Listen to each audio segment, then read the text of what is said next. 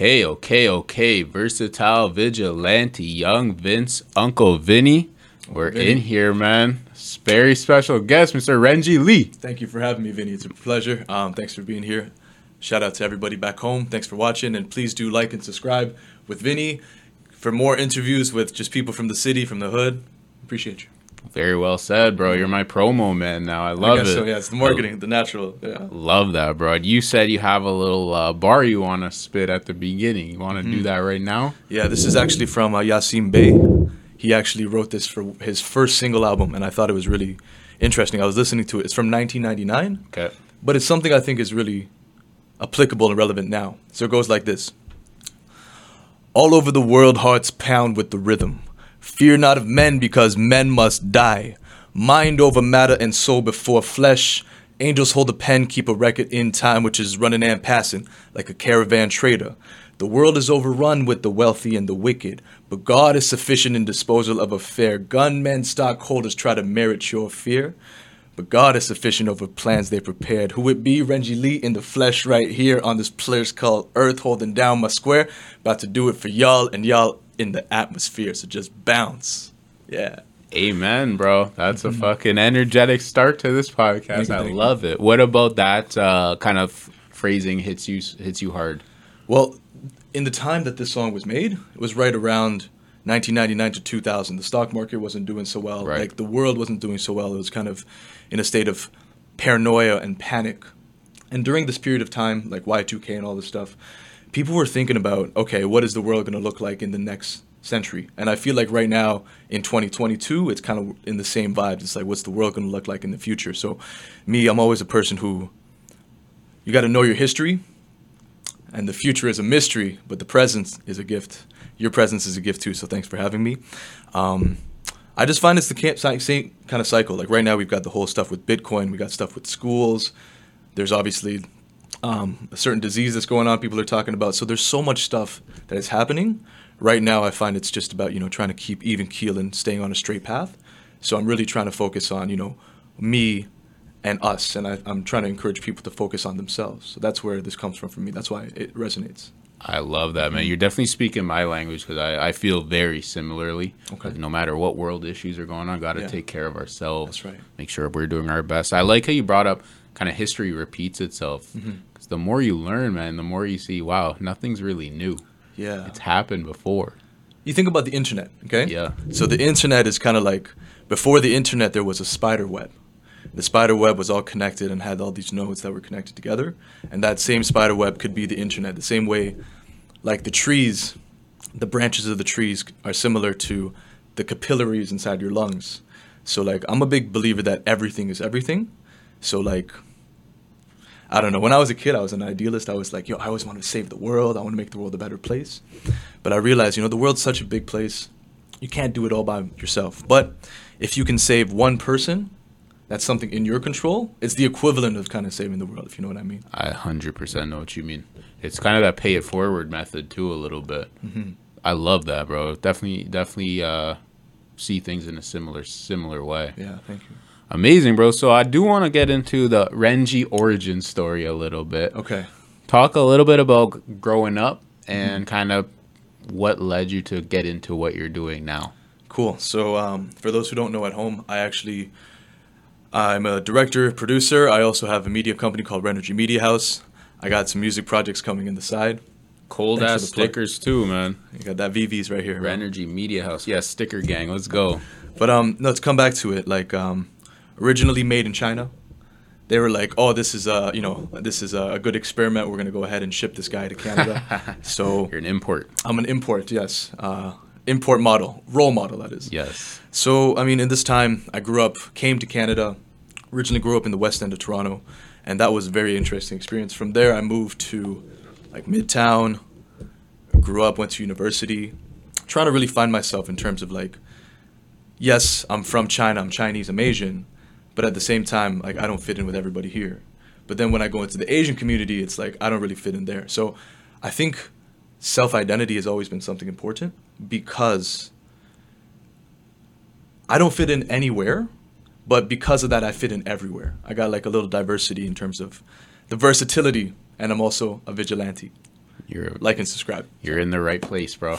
That's for sure. I love that, man. That's I think a relatable for a, a lot of young people, even if they're born in Canada. Like it's like where do I where do I fit? Like who who can I be around that maybe understands me, or do I understand myself yet?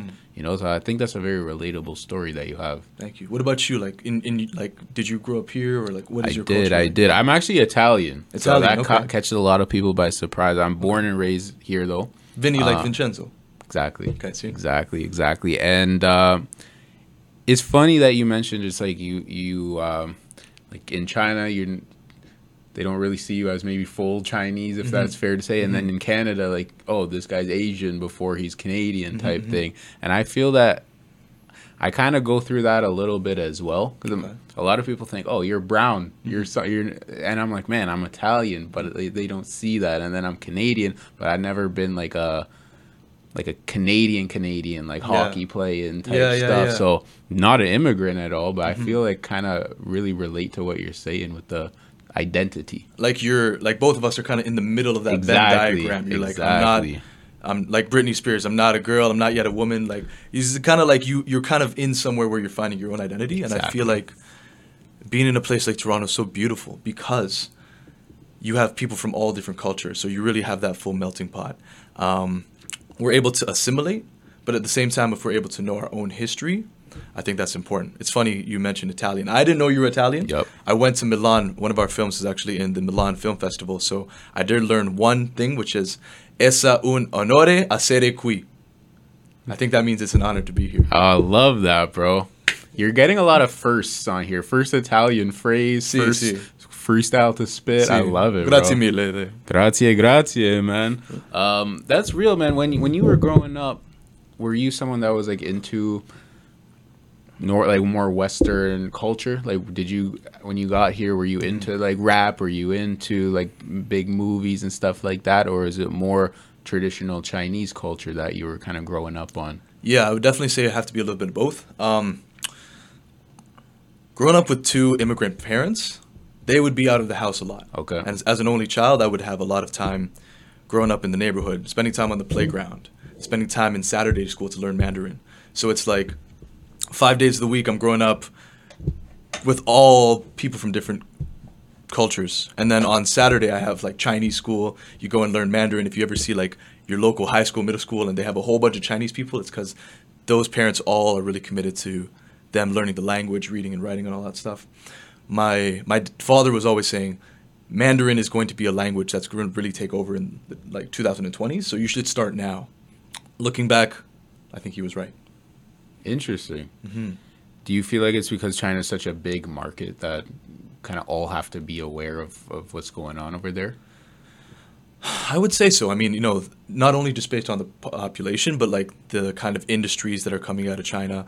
Um, I think it's actually a really good thing for me to know all cultures.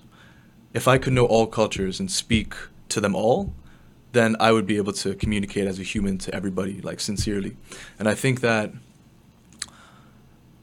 like, me and you is we're speaking English. This is a language. Right. I learn. I know a few different languages. I'm fluent or intermediate with, but there's a certain language through like the soul of the world, and that's a universal language that we can all speak. So that's the ultimate language I want to speak. But you know, these other languages are a medium to, for me to communicate what I'm trying to say. Very good, man. When you were doing Mandarin school and learning these languages, d did it come naturally to you, or is it a very like tricky process? Mm, I'd say it was definitely a bit of a tricky process because I would spend most of my time learning English. So when I speak to Chinese people, they're like, man, first of all, they look at me, they're like, oh, he's Chinese.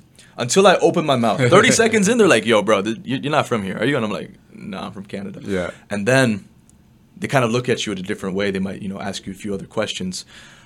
I feel like the Chinese culture, I, I do fit in a little bit, but the other part of it is like being able to take my Canadian roots because I've grown up here. Yeah. So taking my Canadian roots and bringing that back to China, having that Chinese Canadian connection in a way. Love mm-hmm. that, man. Very well said. Thank you. So you mentioned you were only child growing up. Yeah. What were the things that kind of you became first attracted to um, when you were by yourself? Like, what were some things that you looked at to, to fill your time? What were some Yeah. TV shows, you know, going out? Like, what was your what was your lifestyle like as the only child? Definitely. So growing up, I mean, growing up in in like growing up in like the projects. Yeah. I would say spending a lot of time outside with the kids. So Yeah. like when school is over, everyone goes home, they eat dinner, and then from like six to sunset, everybody in the hood would come out. We'd play basketball, soccer, tag, all of these games. I feel like that kind of play is really good for you to learn about other people and learn how to communicate. TV was also big because through TV is where I learned a lot of my language skills. Right. So watching like CBC, TVO, like Pokemon, and like all of those little kind of like shows, like that is what really put me on. Saturday, I don't remember, like Saturday on Fox on Fox 28. Box, They used to have like all of those shows. I used to watch like as many of them as I could. Or like when I come back from Medabots. Remember that? one? Medabots, Crazy. um, Transformers. Yep. They had some really good shows back Very then. good shows. Yeah. And uh, you know, at this point in my life, like I'd like to actually go and work with the CBC and trying to give back and be like, yo, I grew up here. Let me go ahead and continue this legacy while also building my own legacy. Yes, uh, I, I love the idea of that where you're giving back, but you're growing as as a person and a brand as well. Kind of Yeah. cover in as many angles as you can. Um, not only about relationships but about business. The best is win-win. Yes. Where like here, you're here to give me a platform, and I appreciate that. That's a win for me because I get to I get to talk my shit, and for you, ho- hopefully I'll have something prepared that I can give to you and give to the people who are watching this podcast something of value. So in in the end, win-win is the best business or no deal because I want you to win, I want me to win. If we can all win, then why not? Agreed, man. That's a mm-hmm. again, you're you're you're speaking my language, bro. Awesome. I love to hear it. So you are a man that wears many hats. You already kind of mentioned that mm-hmm. music, film, mm-hmm. directing. You also work in the corporate world, correct? That's correct. How do you balance working in a corporate job with all that comes with that, with being a creative, being someone that loves to create something? How how do you deal with that kind of difference in lifestyle? Okay. It's a good question. I actually want to come back to you and what you said. Okay. Because you said, hey, you know what? I have a nine to five and I also have this. And this was your creative outlet. And I find like you you never see a bird fly with one wing. Mm-hmm. And I'm not trying to get into politics, but you know, with politics, people are like, oh, left wing, right wing. But you never see a bird fly with one wing. Yes. So it's like you might have left brain to focus on the logical, but then you kind of neglect your right brain if you don't have something creative. As a kid, I was always growing up, like my parents would be like, okay, you got to go ahead and do your homework. But after the homework came all the creative stuff. So I needed to continue that. Um, I think it's best for my mental and like obviously not just like my mental well being, but also to keep myself stimulated on both sides. Absolutely. Yeah, I think that's it. I I completely understand that, bro. Because we ta- kind of talked about it before the interview too. Right. Like the corporate world, it could be kind of dirty at, at times. Mm-hmm. It could be something where it's not too fun, but there's so many interesting people that you're Mm-hmm. gonna deal with. There's so many lessons that can be learned. Mm-hmm. So I like to talk to someone like yourself who has the the all the creative stuff going on, Mm-hmm. but also understands the importance of uh, like business and dealing with different types of people. Yeah. I was actually, it's funny you say that. I was speaking to somebody who was um, in one of the big Canadian film corporations. Yep. And they said, you would be actually surprised, Renji, how many doctors and lawyers and business people come and transition to film. And I was really surprised. I was like, why? And they're like, because this is not just show, it's show business. You need to have show and you need to have business. So, um, in order to have both, I got the show and I got the business side. So, for me to kind of put that together, it really makes sense to take the two things I love and try to amalgamate them into one. Absolutely, bro. You're Yeah. building a monster. That's creating a monster. You know, creating a monster, man. That that's really good. Uh, really good to hear because I've again relate to that. Um, and I think in I hate the term like society, but I'll use it. In today's society, I feel like having like a stable job is kind of seen as square in a bit. You Mm-hmm. know, I don't know if you've ever kind of seen what I'm talking about, Mm-hmm, but to me, it's like, man, there's so much that you could learn, It's- and it could help you out financially. Mm-hmm. Why not max out whatever situation you're in? I think it's really interesting to diversify, and I'll tell you Yes. why. Like, if you talk to people where you work, and you tell them I do a podcast, they might be like, "Oh, sick, you do a podcast," and then you you might speak to artists here, and they might be like, "Oh my God, you also do something else on the side. What's that like?" So I feel like having both is actually an advantage. There's also a really famous song. It says, "It's hip to be square." Yeah. and I'm like, you know Huey what? Lewis. I think that's it. Yeah, Yeah, you know. yeah, but anyways, yeah. if I'm square, I'm square. I don't care. I'm, I'm even on all sides. I can build like a block, whatever you want to say. Um, I, I, I find it to be an advantage because I have a lot of friends who do work in corporate settings and they want more stuff to do. People call me being like, you got an extra role in your movie. What's going on? Can I be like, can I do something to help you? Like, can we do something creative? And it's really interesting because I don't think people are supposed to be focused just on work. They also need to have work life and dream balance. We talk about work life, but life is not enough because people have dreams, people have goals, and, Yep. and ideas that they want to flesh out. So I think having work, life, and dream balance is is kind of like the best way to diversify. Diversification is a key, man. In every aspect of life. Yeah, yeah. All flavors, variety of life. It's the spice. It's the spice of life, yeah. Exactly, man. So we we kind of dancing around the subject a little bit, but how did you kind of transition into starting your? What was first actually? Making music? Was it filming first? What was your first creative uh, venture? grade seven or grade six, I actually moved from the West End to a nicer neighborhood. Okay. Better schools. My parents really wanted that for me, and I and I respect them for that. From there, I got more access to media. So I was always about like cameras and stuff. Grade seven, I made my first short with one of my best friends. I actually saw in Halifax. I haven't seen this guy for ten years since like after high school. I met with up. I met up with him, like talked on Instagram, and I went to Halifax, spent some time with him. We watched the stuff we made. No It's crazy because the stuff that we made, I see a lot of the same principles in terms of composition or ideas, and it's something I can still see in my work now. But to answer your question, I think film was first. Um, I got a couple brothers who got me into music as well because they were they would do music, Okay. and then it just kind of like both came. But um, I would say music would be the the third option, film would be the second option, and just being a good human would be number one. Man, I love your number one because we forget about that. Like we're people 1st Whatever we do, like we're people. We have to be good people, honest people. Yeah, Love that you brought that up, man. character. Character, Okay. Principle. You, okay, you do you like video games? Um, I'm not a huge You video like game sports? guy. I'm sport, more okay, of a sports okay. guy. Yeah. What sports do you like? Mostly baseball, basketball. I'd say are my Name favorite. me. Oh, okay. I know basketball more. Name me one basketball player you like. Uh, Scottie Barnes. Scottie Barnes. Toronto. Sick. Okay. So you look at character, Scottie Barnes. Scottie Barnes is like what? He's 20. He just won Rookie of the Year. He's got a great attitude, a lot of energy. You know what to expect from Scottie Barnes. So that's a character that you know how to depend on. Having dependable character, I think, is one of the most key attributes to just success in life and also as an artist. It's like you wouldn't put Shaq on the three point line and you wouldn't put Steph Curry in the post. Yep.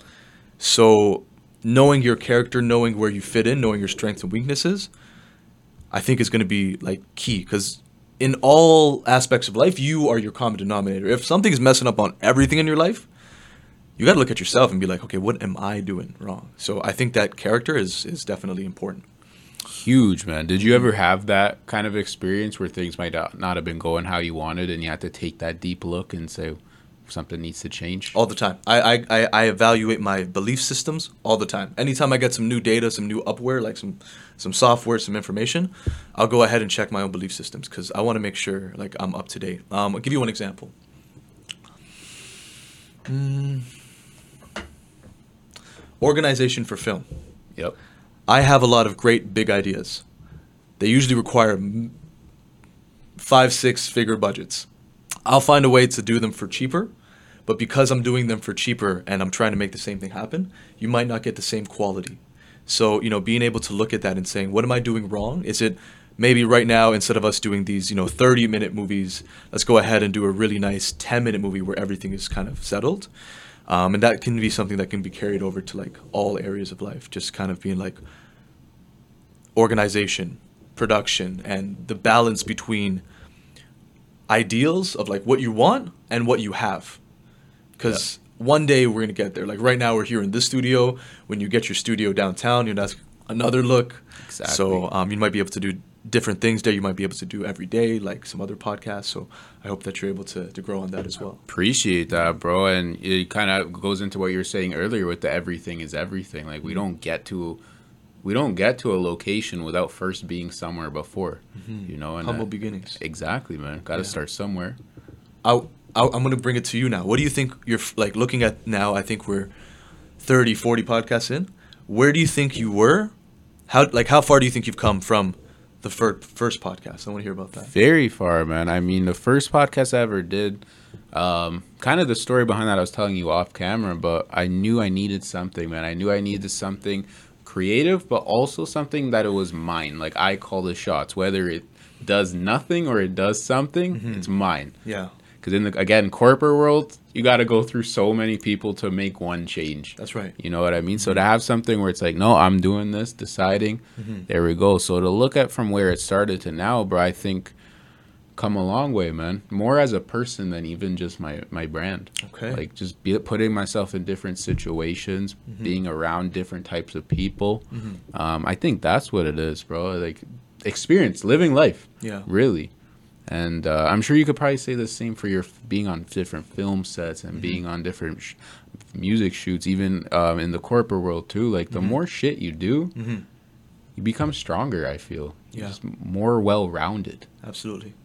It's like um, what you said about being is the most important because we could talk about film sets, we could talk about money and all this stuff, and it's it's all important. But Yeah. first, it starts with being. I am this person, and I do these things.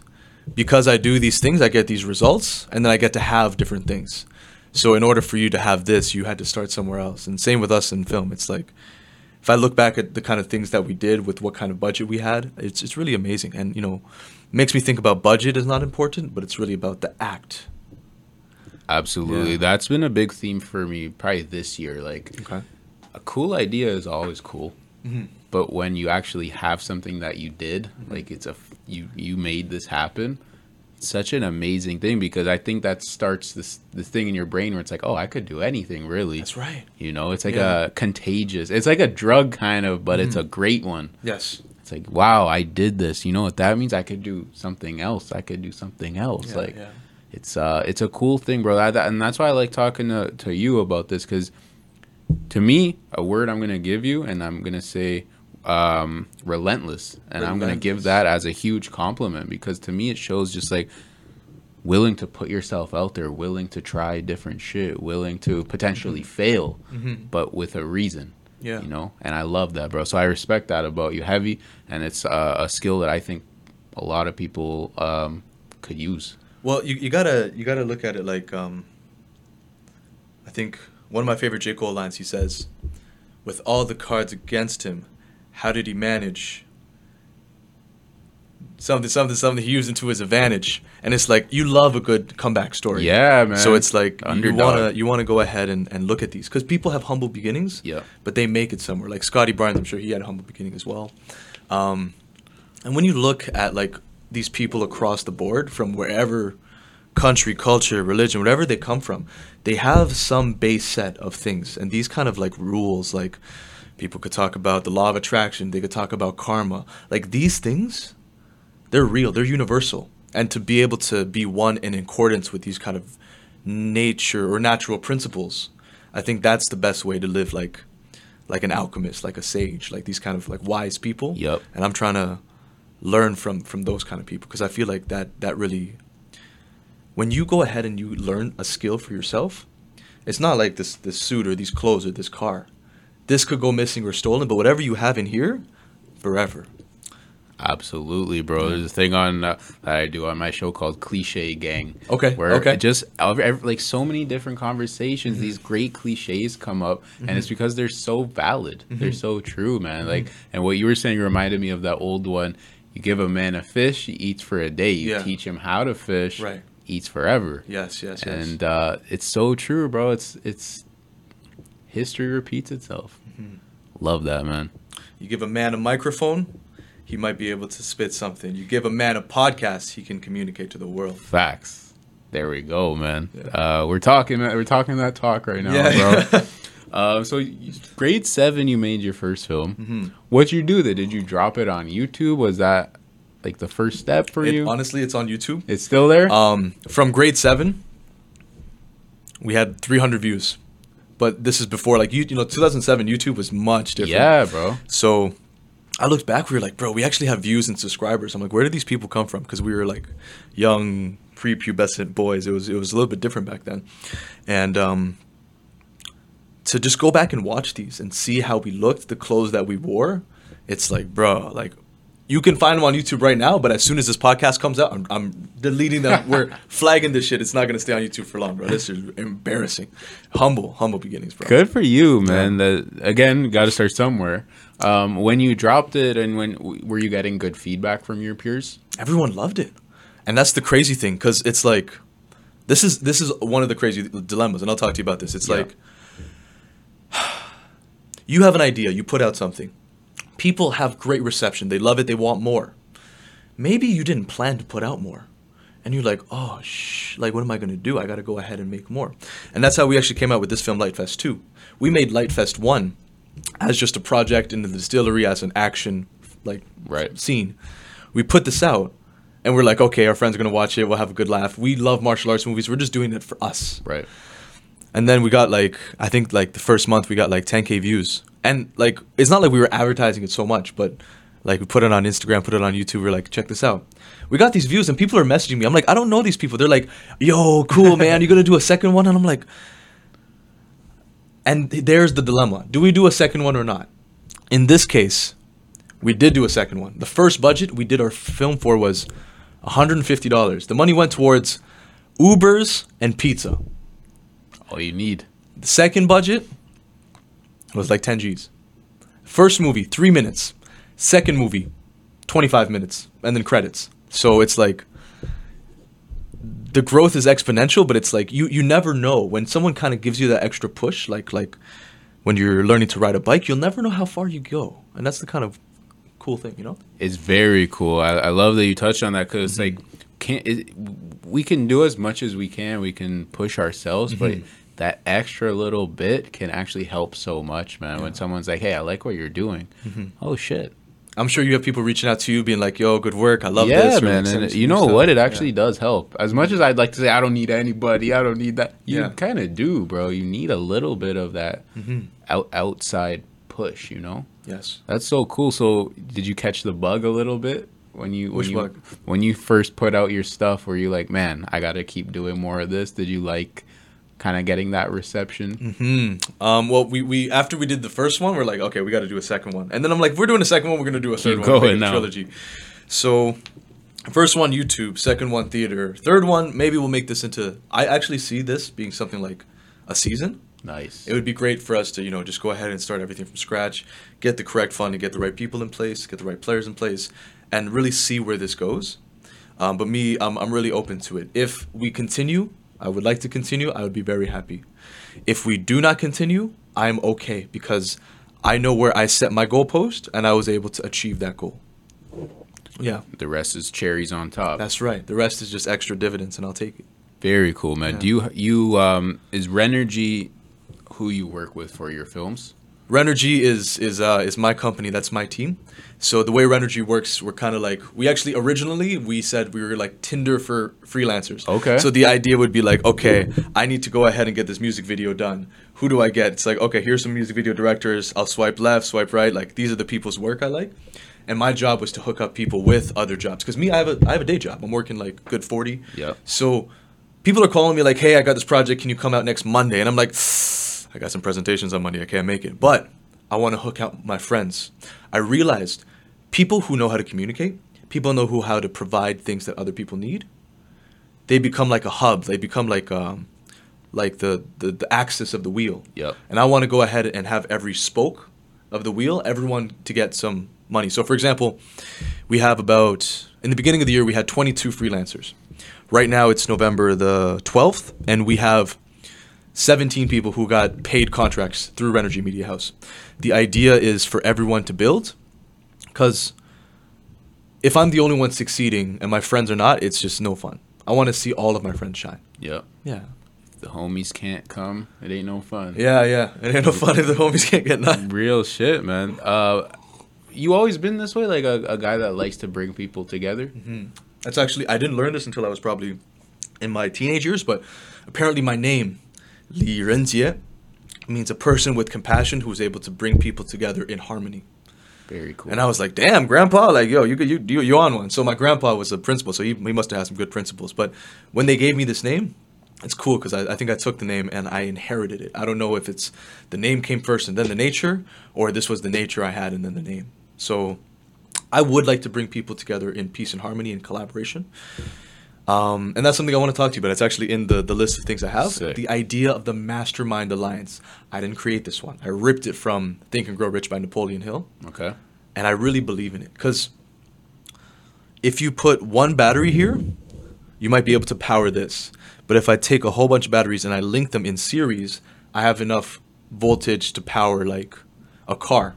I don't know if you ever watched Breaking Bad. Absolutely. Okay, first season of Breaking Bad, they were making meth in the boonies, and Yep. their RV died Because he left the key in the. because he left the key. In, ignition. yeah, Yes, you know. Okay, Absolutely. So, so basically, they're like, okay, we're screwed. We got all this meth, and what are we gonna do? And they're like, okay, take all the metal you can. We're gonna link these together, and then we're gonna use this to charge the car. And that's the exact same principle because none of these metal washers or AA batteries can power the car alone, but together as this force, unstoppable. Love that reference. I'm always down for a good Breaking Bad reference. Okay, too, okay. bro. Let's see how many I got that. for you. Um, Yeah. That's a great skill to have, again, where it's just like, let's turn whatever we have into as much as we can. Mm-hmm. And that's amazing, man. I see that a lot too, where it's like, oh, man, the budget's not big. I can't do anything with it. Well, there's something you can do with this. Mm-hmm. That's right. Just got to maybe be a little more creative or flexible. That's I think about. You ever heard of something called alchemy? Yes. You might have seen like Full Metal Alchemist. Yeah, yeah, yeah. Where people get it from. Yeah. But um, over the past few years, I've really been into the idea of alchemy. And the idea of alchemy, the alchem, chem is like a Egyptian or Arabic word, and it has to do with change. So chemistry, alchemy, alchemy was there before chemistry, Right. and it was the study of change and transmutation. And it's like they were studying how to turn lead into gold, and the philosopher's stone. I don't know about turning lead into gold. I never tried.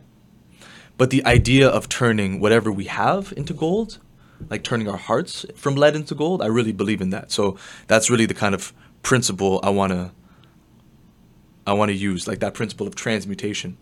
Like I'm sure when you started you didn't have like all this stuff, but as things started building and churning, you were able to kind of transmute this into like this whole space and everything else you got going on here. So it's a beautiful thing, you know. It is, man, and I I, I think very similarly because it it, it, it understand you understand that it's a process, but capable. Mm-hmm. You mm-hmm. can do it. Like it could become something even greater. Yeah. That's awesome, bro. Because you can't buy it. You can't buy this shit. Like what we're talking about principles mm-hmm. and be like you mentioned being a good person. That's not something you can buy. It's not something that happens like at the snap of the fingers. It's about the journey of doing it. You know. It's uh And principles create heroes. yes. You think about Superman, Batman, all these people have values. Building a, a culture around value that's value obsessed, that's really a great way to exponentiate your business, your career, relationship, whatever the case is. So there was this saying it's like one hero is worth a thousand or 10,000 soldiers. So if you can find good heroes, it's more valuable than anything. So like the people that are on my team, I have people on my team I've known since I was 12. So 15, going to be 16 years. Like these people, I know, I trust with my life. Yeah. So like this is that bond is something you can't buy, and I just think it's beautiful. It is beautiful, Yeah, man. yeah. It's uh I remember watching like The Godfather and shit like that as a kid and that's where I started to see that like those principles, man. You can't just run wild, do everything. What was Michael's brother's name? I forget. Sunny. Sonny. Sonny. Too You never go bro. against the family. Yeah, yeah, or Fredo. That was Fredo. That was Fredo. Oh my God. Oh my but God. Sonny, that Yeah. see, that's an interesting group. Yeah. Like Sonny was an awesome like soldier, Mm-hmm. but he wasn't a good leader because he was too hot headed, and then Mm-hmm. Fredo just didn't have the mind for it. So Michael had that perfect balance of a bunch of different traits.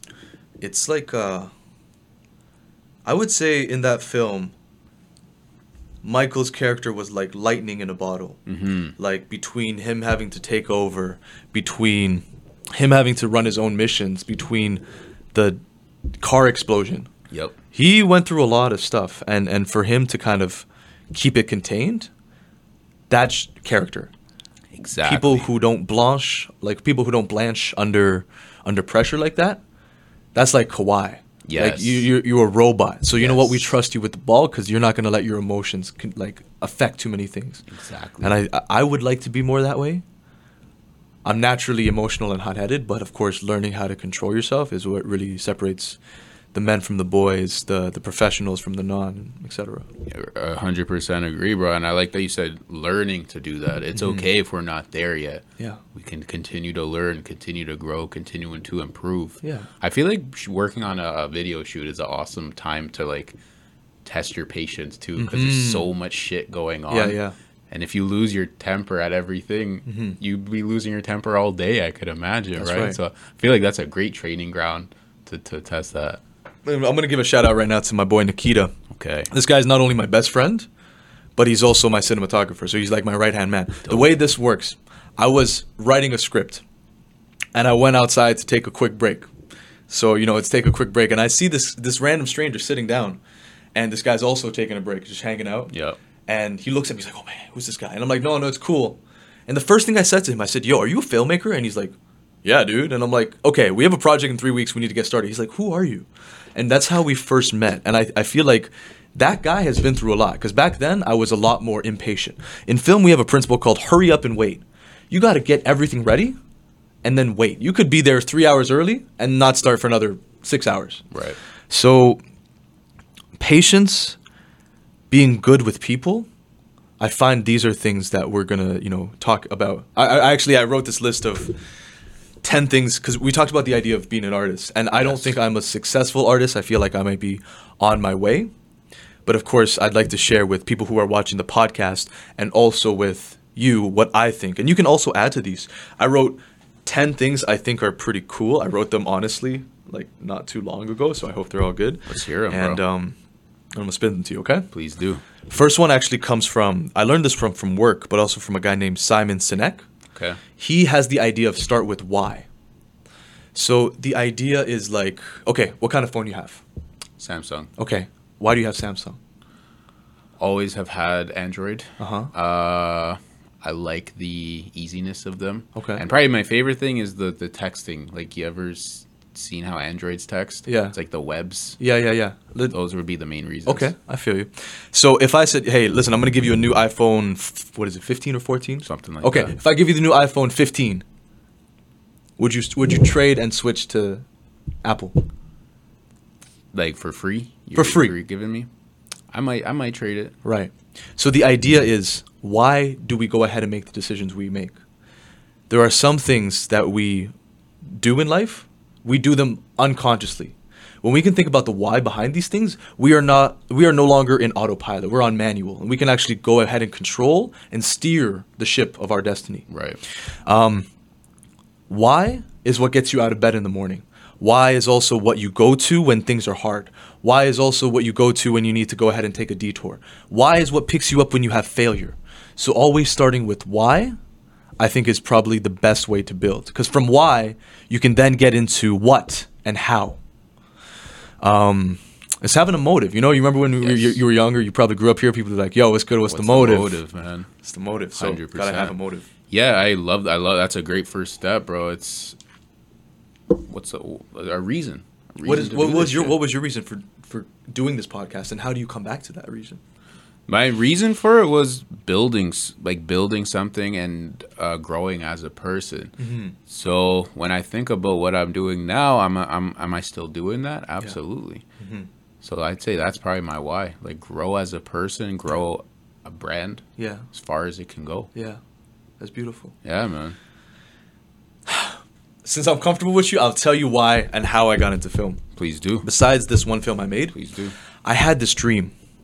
This dream was very vivid. I since I was a kid, I have this one thing. It, it sounds messed up, but I don't know if you believe in this, but I usually have dreams, and then somewhere down the line, maybe two, three weeks, months down the line, they come true, and I'm like, I see this happen before. And during the dream, I'm like, that was just a dream. It might never happen. The circumstances are way too odd. Then when it does happen, I'm like, this is some kind of pattern. At 17, I had a dream. It was myself in a bow tie suit coming up the staircase at Scotiabank Theater. I walk in, don't pay for any tickets, don't pay buy any concession. I walk up to the theater, there are these two women standing on the red carpet, and they're like, "Are you ready, Mr. Lee?" And I'm like, "Yes." And they open the door, and I walk into the theater, and I hear clapping, and then I wake up.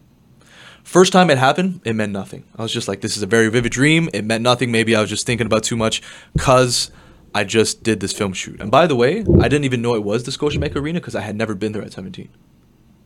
I only went there like recently, and then I found out what it looked like. Okay. So then it happened. This, the same dream happened to me the next night, and I vowed to myself how much this dream shook my heart. I said, "Until this comes true, I will not stop, and I will continue on this path until this comes true." I originally went to school for pre med, kinesiology, human kinetics. I was going to go and become a doctor. My I have medicine in my family, so it's something that's also plus the Asian culture. It's you know Yeah. all that stuff together. Plus, I was smart and I could do it. Right. Second semester of school, I got into the fo- the film program, the communication, media, and film program. Shout outs to Tony Lau. Tony Lau, thank you, brother. Tony Lau. Tony Lau, L A U it, L A U it. hey. Anyways, so Tony Lau, this guy blessed me, and he was like, "You can come in. I know you're not in this program. You can come in and do it." And I just fell in love with it. And they're like, "You're good at it, and you can do the stuff." Putting all that stuff together, I actually ended up dropping out of medicine, and I dropped out of university as well. I came back to Toronto. Told my parents, "Hey, I want to be a director." And during that time, it was very, very.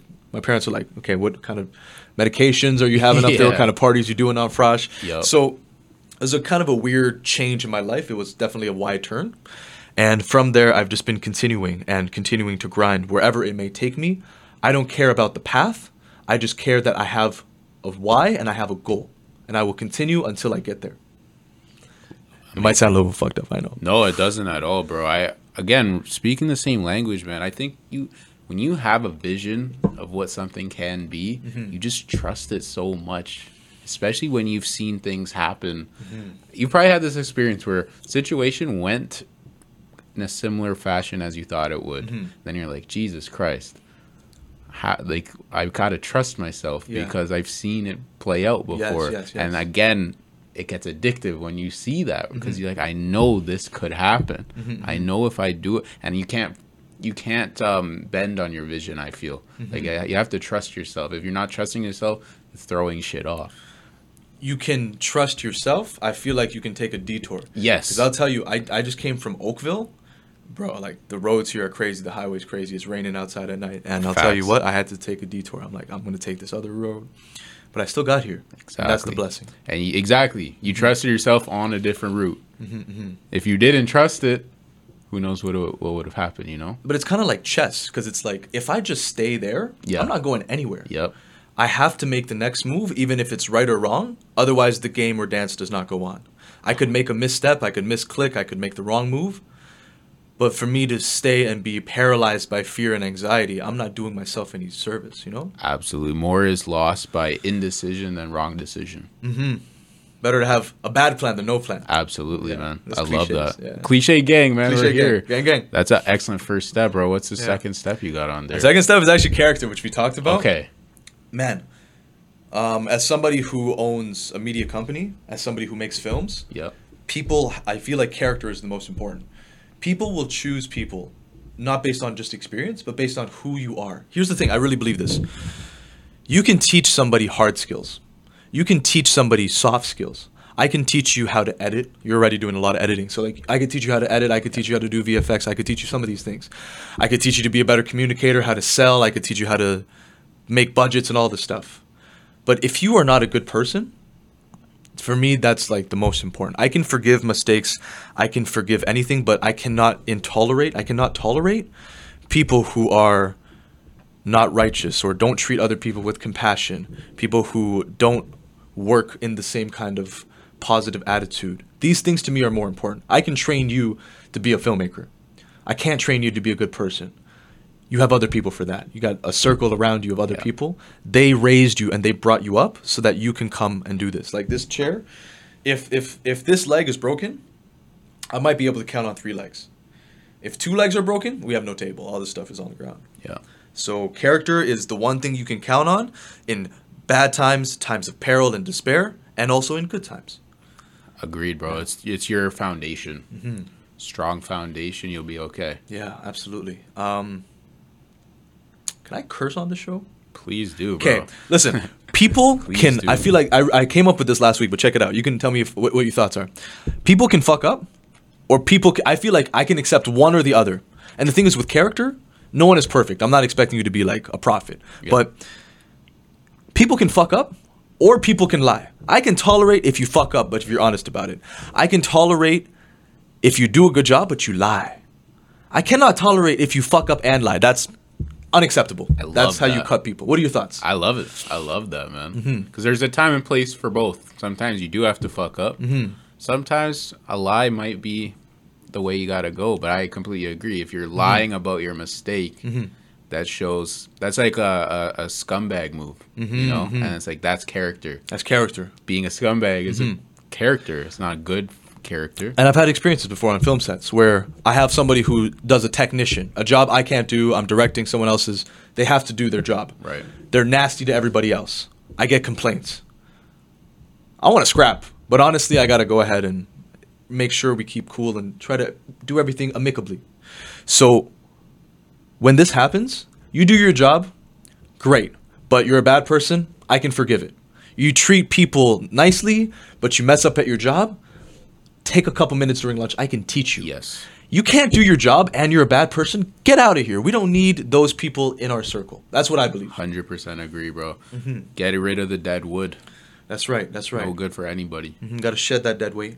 Absolutely. Actually, quick quick question Mm-hmm. Yeah, to yeah. interrupt your list. Yeah, yeah. You ever had that experience on a set where you're describing someone who's Mm-hmm. just not cutting it and a dickhead, and you got rid of them, and you saw a change in the the whole vibe of the set? Has that ever happened? You ever been? You, you went to school. Yeah. You ever got like like a whole bunch of really good grades, and then you got this one bad midterm, and it just drops your average Yep. down? If you take that one thing out of the equation, now you're on the honor roll.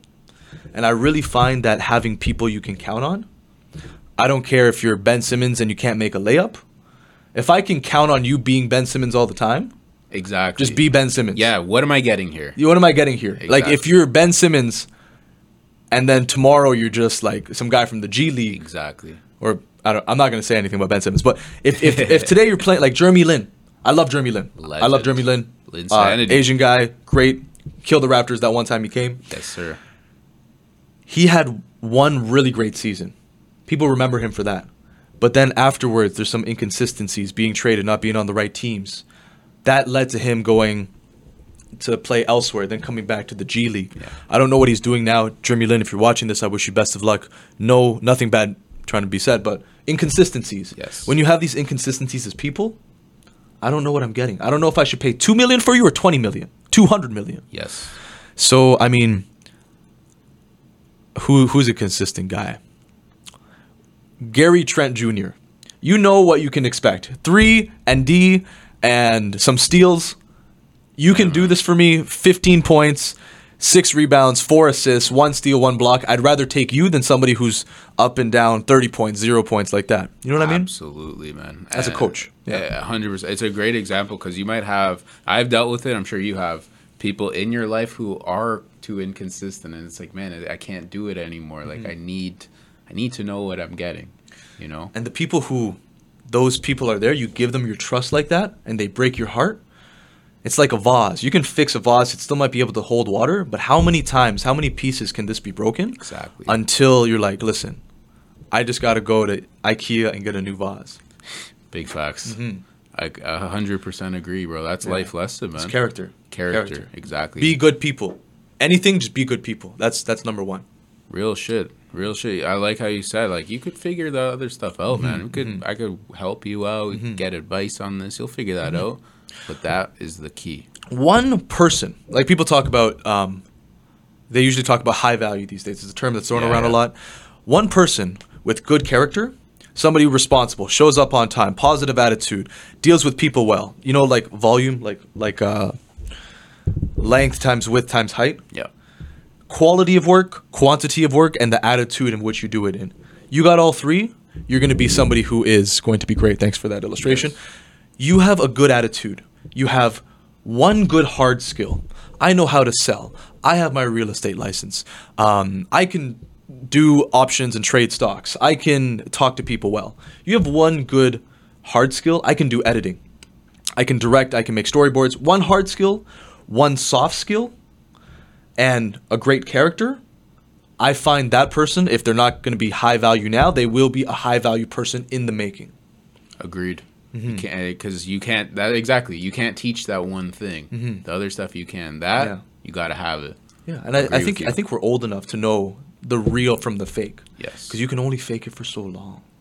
Exactly, bro. Yeah, yeah. Exactly. The again that foundation term. You can't fake a foundation. Can't fake a foundation. No. It's either there or it's not. yes, and that Real comes shit. to my, my third point. There we go. I got you. I got you. I'm I seeing saw- the future, bro. I'm seeing the future. So the third point is the idea of the mastermind alliance. This is from Think and Grow Rich. The mastermind Yeah. alliance is that idea of you know collect, connecting all those batteries together, being able to have good people on your team who are all going in the same direction. This is the best way for us to move forward. Um, it's like if I'm doing one job, I might be able to do one person's job.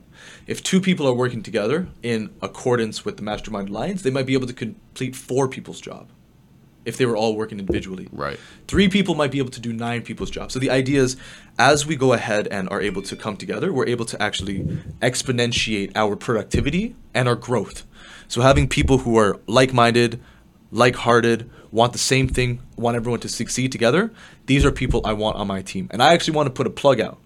If you're watching this and you feel like my values and your values could be the same and you work in some kind of industry, please do contact me. I'm looking for more people to add to my alliance because you know what? Any great army always needs to have good, capable generals. Bad generals will lead to defeat.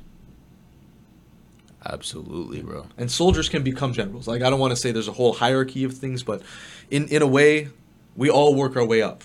And it's like if you ever play video games, you have somebody who's level 100 carrying somebody who's level 5. It's There's a certain experience share.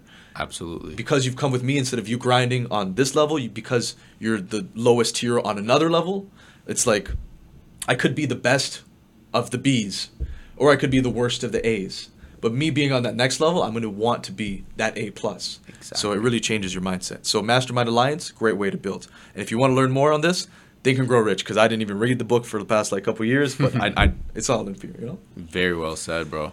The Yeah. we we've been on like a Raptor theme tonight, but I feel like a good Raptor example is Yeah. Nick Nurse. Like he Yes, yes. was someone that coached all over the place. He was an assistant for many years. Mm-hmm. Finally got that big seat, Mhm. and he knew what to do with it because he'd been working his way up, Mhm. and uh, I love that, bro. Like-minded people. Hit Renji if you want to be on the team, bro. but also look at look, look at look at the raptors since the new generation after lowry and DeRozan. Yeah. Pascal, OG, Fred VanVleet. Yep. Uh, I think I'm missing somebody. What- like Chris? Boucher, kind of. Boucher. Okay, sure. So we'll say these people have been here since the Raptors have lost all of those many years with LeBron. Told you remember all that Yep. stuff. After all of that, they're the new generation. And eventually, like if you look at the Warriors, they're talking about Steph and Draymond and Clay. Yeah. These guys are going to go ahead and eventually get a little bit older, and then there'll be the new generation like Wiseman, Yep. Pool. Poole, Jordan Poole, all these guys coming together. Like that's going to be the new generation. Very true. And the truth is, is that people look at intensity or like amplitude, and then they look at longevity. It's like, would you rather be, would you rather be a star that shines really bright for just one second and explodes like a supernova, or would you rather be a normal s- star in Orion's belt that shines for a longer time? It's like, and there's no right or wrong, but like, Yes. some people might like one. I think striving for longevity is important. You want to have people you can trust 10, 20, 30 years down the line. And I think that's important. Hundred percent agree, bro. I just had this awesome artist. Uh, she actually painted this, Erin Martin. Uh, That's beautiful. Sends you her um, amazing music, Okay. and um, her she has a great following, but she's not Mm-hmm. like a massive uh, social media. Like her social media is not massive. It's very good, very strong, Mm-hmm. but it's not like viral, viral like some other people are. And I was saying to her, I'm like, yo. Uh, a, someone who goes viral off one TikTok, Mm-hmm. that's cool, but they don't have the the catalog. Mm-hmm. They don't have that consistency. You know, it, that viral moment will eventually go, and I think that's something I hope kids learn. Mm-hmm. That yo, don't chase the viral moment. If it happens, awesome. Build. Yes, yes, yes. You know what I mean? So you have it when the time Mm-hmm. comes. You already have that work that you've done. You built that consistency. So now you could be a star and stick around. That's right. That's you right. know what I mean? You remember there was that song that it was like, "Now you're just somebody that I used Amazing to know." Amazing song. Now that's somebody we used to know because this Yes. guy, I don't think he's made another song since. Yeah, that guy. That was that was a huge hit. And Great yeah, you're song, right, bro. Great music video. What happened? Who knows? Who knows? Who knows? But shout out to that guy too. Shout out Yeah, to that guy, man. And and you know what? It's one of those things too where it's like those guys probably don't choose it. Mm-hmm. But we got to use it as lessons where it's like we don't need to just go try to look for a huge hit or whatever field you're in. Mhm. Keep building and it'll come naturally. Yeah. I recently got to stay in a place called uh, Woodfield Nature Retreat. Okay. It's like a 300 acre kind of place for people to connect with nature. Really cold. We went in and there was a wood stove. I took my dad up there, chill, just relax. He grew up with wood stoves back in China, so it was good for him. And we used to, I used to just put in wood, put in wood, and just every 30 minutes, just keep the fire burning. Right. Doesn't have to be super hot. You don't have to burn down the house, but to keep it going for the whole night, that's how we're going to keep you warm. Because otherwise, it could be really hot for the first three hours. You're going to be freezing for the next three. So, kind of that pacing yourself and continuing to have strides, important. Hugely. Number four. Okay. Oh, this is a big one. Research. I know a lot of people who don't actually do the research and the practice. I got a couple friends I play soccer with. I haven't played soccer for like 10 years because I broke my leg. Okay. But for the past year, I've been playing soccer like fairly regularly. With this, I have people I look at and I'm like, these guys are so great.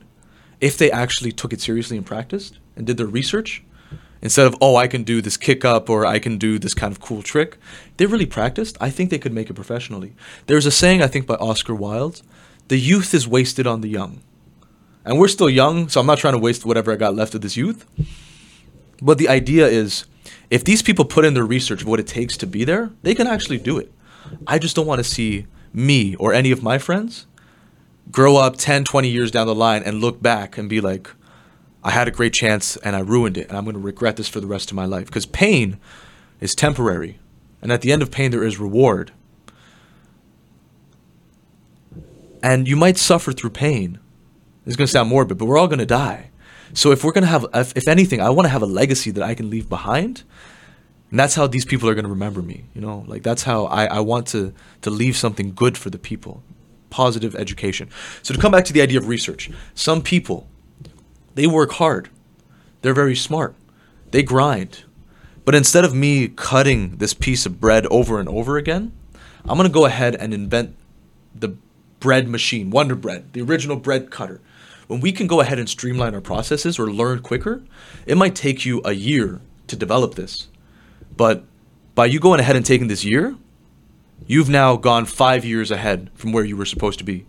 So for artists who are broke, just starting in their parents' place, whatever, take time to learn, experiment. Don't just go and look for money. My mom used to always tell me, you need a horse to catch a horse. The idea is you want to have something consistent for yourself. Could be like a day job, could be something you're doing that you like. Maybe you have something you want to transition to, but you want to maintain this in order to get to this. Education, research, being able to actually build. I find if people take really, if people take time and do deep work, they'll be able to get much further ahead than somebody who just learns on the go every time they need it. Right. What are your thoughts on that? I completely agree, man. You know what? It's something that I've been thinking about a lot too in terms of like versatile vigilante. Like, where can I improve? I like how you said streamlining. Like, mm-hmm. these are things that over time you mm-hmm. you have to have those conversations with yourself mm-hmm. for that reason. Like, how do we get better? Can't just be everything blind. Absolutely. Got to keep going and uh, and improving. I actually find you're really great at asking questions and keeping the conversation stimulating. So, in terms of the soft skill, I think it's great. You've got some equipment, you've got a studio. We can definitely get you a new camera. After this, I'm gonna hook you up. I'm gonna show you the, the best things. I got you, bro. But the idea is research is gonna help you elevate whatever Yes. you're at here. Exactly. Um, next one, Yes, please. making a plan. What song was? It? I think it was Shaheem. There was a, pla- a song called Man Child, and the song this guy says, "You must make a plan because he who fails the plan plans to fail." And I was like, "That's that's pretty deep." And I think the idea behind this is, you want to go ahead and make a plan that's smart. You know, they talk about smart action plans, specific, measurable, attainable, realistic, time oriented Yeah. make a good plan. Because if someone's like, yo, I'm going to go ahead and get 100,000 scr- subscribers by tomorrow, I love the attitude. I love that you're hungry for it. How realistic is that? Exactly. So, people making good plans is probably the most important thing. And you want to usually start like chess. I play chess. You can say, okay, right here, this move is checkmate, but I'm like three, four, five moves behind. So, how do I get from where I am now to this move? Look at what you want and start to work backwards. stick to that plan, and also don't be afraid to go ahead and like be flexible with the plan. Yeah. I know I'm supposed to come here in Sauga. I went North York, Scarborough, Richmond Hill, Oakville, then here today. So for me, my plan was always to be here, but I didn't know I had to make all these kind of different detours to, to run all these errands. Yep. So planning is, is definitely something important, and um, I don't find I find people aren't doing enough of it. I agree. I like that you brought up the like that example of oh, I want a, a million subscribers by next week or whatever. Mm-hmm. I feel that people do that as a way of like it's almost self sabotage where it's like they know that deep down they can do it, Mm-hmm. but I'm gonna give myself such a ridiculous such a ridiculous goal that I Mm-hmm. know I won't hit. So then I could say I, I oh I gave it a shot, but I didn't get to do what I want to do. So fuck it. But how do you think that would make people feel? I don't know. I don't know because I know people that do that, and I don't. I don't really understand. Mhm. I don't understand it because I've that my brain's just never worked that way. But I think what it is is is like a fear of a fear of actually doing well at something. Okay. I don't know. I could be talking shit. Do you know what I'm trying to say? I know exactly what you mean. because I think it's just like I had a buddy that said this, bro. Like he was like, "Yeah, my goal is five thousand subscribers by the end of the year," but Mm-hmm. he had never put out one video or anything. Like Mm-hmm. he never done anything, and I'm like, "But why? Like, where does that come from?" Mm-hmm. Uh, Going back to step one, how is that your why? Like, yeah, yeah. you know Why what I'm saying? And I think it's because it's like, oh, I'm gonna shoot like super high, Mhm. but not actually even really try to do it, Mhm. and then I could just say I put like half-ass effort in, and then I think some people want dreams just so they can say they have dreams. that's what it is, man. And some people want dreams, but they will never pursue them because in their mind they're already happy with this is my dream. Even if they never achieve it in their lives. I'm not that guy. I'm like Same. if I have a dream, I must do everything in my power to see it happen, to realize it, to Yeah. actualize it. Um but I mean, those people you gotta still respect them for having the dream. But you you know, there are some people who are super serious about it. Then so and you can tell the people who are not really serious about it. Exactly. And I think when they do that, it shows me like I don't think you're that serious because Mhm. you're not understanding that you have to do the work. Mhm, mhm. You know what Res- respect and love to both kind of people. Yeah. As people. Yes, people, but as people. people who are trying to be dreamers, I'm telling you, it's not the right way. Yes. J. Cole had this one line. It says, "Good thing is, man, we came a long way. The bad thing, man, is we went the wrong way." So, like you know, being able to actually make a plan and going in that right direction, I think is is important. Bro, you're like my translator. Wha- How so? I'm uh, trying to make these points and you fucking clean them up so nicely. I love that, man. Uh, because sometimes I'm talking, I'm like, I have no idea if I'm making any sense right now. So it's mm-hmm. nice to know that you at least know what I'm fucking trying to say mm-hmm. and can put it out there in a different way as well. So much appreciated. that's that's you know because the plan is like this, but we know this is the main point. So I got- exactly. I got that here. Exactly. Um, okay, number six. Okay, we're making good. We're doing good. Number six, embracing failure. Woo. Okay. As somebody with big, lofty ambitions, fail very often. Big time. At first, failure was bad. Thinking about all the pressure, all everything about leaving, leaving work, leaving all these other things behind, dropping out of school for medicine, and trying to do all these things. One small failure could ruin my day. Now I love failure. Failure is good. I think failure is even more critical than success. And I'll tell you why. We have a thing in our minds called loss aversion. And it goes back to if you believe in caveman, let's go back to the times of caveman. We're in a tribe. We got like 10 people. We go ahead and we succeed. We hunt a deer. Everyone's a little bit happy. We have one of our boys. Let's say I get eaten by a lion. You guys are all freaking out because you're like, oh my God, this thing happened with this lion. Now we know in the future, if we see this lion and it comes to hunt us, we have to run. So because of this, we're naturally programmed to focus more on the negative. This isn't that time anymore. Failures now are not fatal. They're not going to really kill you. You might go bankrupt, things might happen, relationships, whatever, but things are not going to kill you in that same way. So we have to reprogram our minds for the modern day society and to say, failures are okay. I am not my failures. I'm also not my successes. This is what I do, but this is who I am. So I guess what I'm trying to say is by embracing failure, we're able to go further. We're able to actually self-reflect and discover what we need to succeed, and we also are able to take a mustard seed of of learning from this, plant that new seed, and have that grow into new fruit in the next season. Hundred percent agree with you, Yeah. bro. Thank you, bro. What, talk to me about some of your failures. Man, you know what? I've again over the past few years grown grown on this a lot. I've realized that the failures that we're talking about, mm-hmm.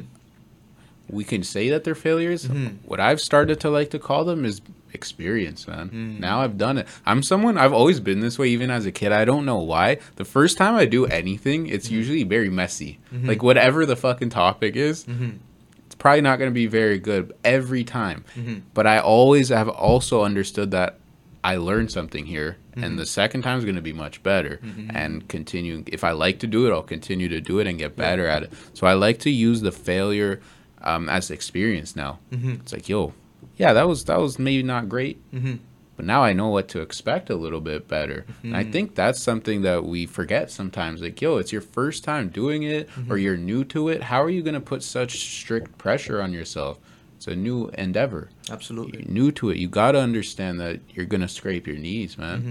And I tell that to um, kids that I work with in my nine to five that are new to the job. I've done the job a little bit. I'm like, yo, don't beat yourself up mm-hmm. if it's not going well because now you're learning. Just keep your eyes open and mm-hmm. understand what you're doing, why maybe you made that mistake, Right, that right. failure. It's valuable, man. Absolutely. You, it, it's and it I think gives you thicker skin, because now I'm sure you could do on on your film sets like an issue that you probably had when you were starting out. If you have that same issue now, you probably have dealt with it so many times that you Mm-hmm. Yeah. don't even worry about it. But at the time, it was new. It was very stressful. Right, you know, right. failure is, man, it's the best teacher in the world. Two things that come up to mind. Number one is uh, a pro era song. It says, "Before you fly, you gotta run. Before you run, you gotta walk. Before you walk, you gotta crawl. Before you crawl, you gotta be born." Yep. So there is a progression to success.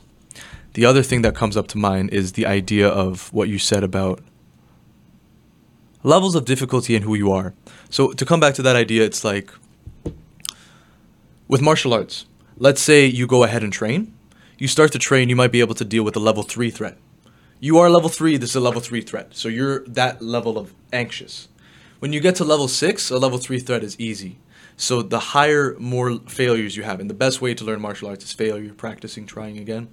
The more you're able to fail, the higher your level is. These things don't even bother you. Exactly. And I look back at my friends, and I see some of my friends deal with the same kind of issues, and I'm like, yo, like I see where you are now. Just know that this is not forever. People also look at me and say, listen, I know where you are. Where you are is not here forever. So I think I think as long as we have tomorrow, failure is not fatal. And if there is no tomorrow and failure is fatal, at least I tried to get rich or die trying. Real shit, man. Till the wheels fall off. Till the man. wheels fall off, yeah. Hundred percent agree. Mm-hmm. It's uh, th- this shit can get messy out here, man. I've shared this quote on this podcast before. I'm gonna share it with you. Okay. Uh, a very smart man. I I did a course on mediation, um, and Maybe that's why you're such a good communicator. it, that was one of the reasons I'm like, this can't hurt. Mm-hmm. Let me try this. Like, I, I it can't hurt. And it, he was a super cool guy, and he said this line that always stuck with me because it's very relatable for me. Don't let uh, perfect get in the way of good enough. wow. And I that hit me, man, because I remember as a kid, like in school, I don't know if this was how it was for you, but I, I feel like it was promoted like try to get the best mark you can possibly get, like as close to perfect as you mm-hmm. could possibly get. And I, even as a kid, I just never agreed with that. Like mm-hmm. perfect, what does that even mean? So to hear this guy who's built a really good career for himself and mm-hmm. great character guy, he's saying don't let perfect get in the way of good enough. I, I love that because to me it showed steps. You did this. Excellent. Now there's something else you can go do. Mm-hmm. You know what I'm saying? As opposed to chasing that perfection, mm-hmm. might never get perfect. Then what are you gonna do? And and chasing perfection is hard too, because when you don't get perfect, you feel like I'm not perfect. Exactly. And that's a, that's the thing. And for me, growing up as a kid, my parents were always like, study hard, get good grades, be a doctor. I had an older mm-hmm. friend. This friend, he could play piano at a level 10 grade. He had great grades. He was older than me. He was a different person. My parents used to always be like, okay, you got an 80, but this guy got a 100. Why can't you get a 100? And it would break my self esteem and confidence down. And I know it to the point where I can call myself out on it. The thing is, I look back at those times, I realize I was wrong. Because while this was happening, I look at this person now because we're still friends, and now this person is in a different place where they're having other issues. Where I was focusing on having fun and growing like that, this person is having issues with maybe social lives or relationships. Yeah. And the thing is, I think it's better to be well rounded than just to be perfect in this one sense. There are some people who are savants, there's some people who are amazing at one thing, and that's great. And you can get a lot of fame and recognition, be great at one thing. But I think to be a well rounded person is you're like a rock that never falls through the cracks. A hundred percent, bro. My my whole shit is based on that versatility. Versatility. It's a huge thing, man. Yeah. For that same reason, and again, even as a kid, I kind of knew that. Mm-hmm. Like, yo, if I can work with different types of people, have different. Like, I love in in the lunchroom that I could go chill with like the smokers, Yeah. but I could also chill with like the athletes, but I could also chill with like the That's the the, geeky Yeah, yeah, kids, yeah. like the chill with the girls, Mm-hmm. like as opposed to just always being in one crew. Like, I was never attractive to me, Mm-hmm. you know. And uh, I think now we're learning that. I think The as more- kids we would have gotten along in that way. I think so too, think- bro. I think know we a, definitely have uh, my dad used to say that too. Like know a little bit about a lot of shit. That's right. You know. Yeah, yeah. As and I, I know a- enough to know I don't know enough. Exactly. And that's why when I have like people, and tho- those people who are subject matter experts, experts are the best. Yes. You go to them, you're like, tell me what everything. Like I'm gonna come and hook you up with the camera. I'm gonna show you everything you need. yes. So I'm gonna like, lean on you for this because you Yeah. know much more about it. Yes. But we know enough to go to them. Mm-hmm, mm-hmm. And being able to find these people and have good relations with them. Good relations. Back to the mastermind alliance. Okay, next one. Huge. Calculated risks. Mm. Oh boy. one. Okay, so to come back to embracing failure and taking calculated risk, I'll tell you this one. In 2019, I was dating uh, a girl who was very close to me. Okay. I was thinking about the idea of even marrying her. So check this out. I actually had $10,000 saved aside to buy a ring for her. We didn't end up being together. And that money, I embraced that failure. And I took that money and I made this film Light Fest 2. So by going ahead and embracing that failure, I took a calculated risk by making this film with my team, and as a result, we have this premiering in theaters. So to me, I think that's like how we can work this alchemy, transmute a bad situation, transmute a negative into a positive. Get the picture? Absolutely, man. Mm-hmm. And risk is, is a great term too because you do always have to put yourself at a risk. Like Mm-hmm. you never know. You can be a um, you can be an expert at the subject, but you still Mm-hmm. can't for sure say Mhm. it's gonna work out perfectly. Absolutely. Impossible. So you're always putting yourself at risk. So I love that uh, uh, uh, understanding of I'm still at risk here, but let's be smart about it. Mhm. Let's understand what what are the potentials here. What are we giving up Mm-hmm. potentially? Mhm. um, that's how again we go back to consistency and longevity. Calculated risk, man. Without that, you can't stick around. Gotta But calculated risk is up. like the best adventure too. Because check this out: you take a risk when you cross and you jaywalk. You Yep. could you you take a risk when you're crossing at the sidewalk when the, the light is green. Like all these are real risks. Yes. We are taking calculated risk. When you go ahead and you jump off the cliff into the water, that's a calculated risk. Even when you love, it's a calculated risk. You're saying, "Listen, I I I love you enough to trust you to catch me when I fall." It's a very beautiful thing. Yeah, Cal- like, there is a lot of because without risk you can't have reward. If I have take no risks at all, I'm probably taking the biggest risk. Wow. Okay. very true. Okay. Very true. You you gotta go out. You gotta go out and, and put yourself out there in whatever you're doing.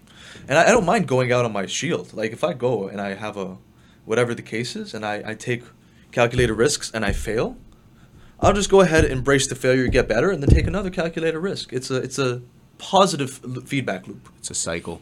I love that. Where you can go back in the you can go back in the tips. Yeah. I love that. Thanks, bro. It's it's, it's all the same, you know. It's Yeah. all that energy. Exactly this, and you know what? For anyone watching too, like these ten things, it doesn't have to be in order. You, mo- Mhm. you might not need all ten at every situation, Mhm. you know, but eh, most situations, if you break it down to its most simple, it could Mhm. come back to a lot of these points. So I love that. If people can take one thing from this and say this is one thing I'm actually cool with Massive. learning, that's good with me. Massive. Um, if you're watching this, please comment below which of these stand out to you and why. Vinny would love to hear about it, and I would just love to see if we've been able to make an impact and if this resonates with you, or we're just here in our echo chamber and we're all just crazy, you know? Okay, number eight. This one is from Bruce Lee. I got the same birthday as Bruce Lee. Dope. Bruce Lee says, Empty your cup. Be formless, shapeless like water. Water can flow and it can crash. Be water, my friend. So the idea of empty your cup is if I have this cup, this cup is filled to the top, the cup loses its usefulness. Because the usefulness in the cup is to hold and to be filled. So if I can empty my cup, let go of my ego, let go of the things I think I know, I am then able to fill my cup with whatever new things can be poured in. So if I come to you with my cup full and I just dump it all out, I'm not getting anything in return. Exactly. So my cup is like half, half full, half empty. This way I can pour some out, I can take some back in, and we could go ahead and uh, just, you know, share.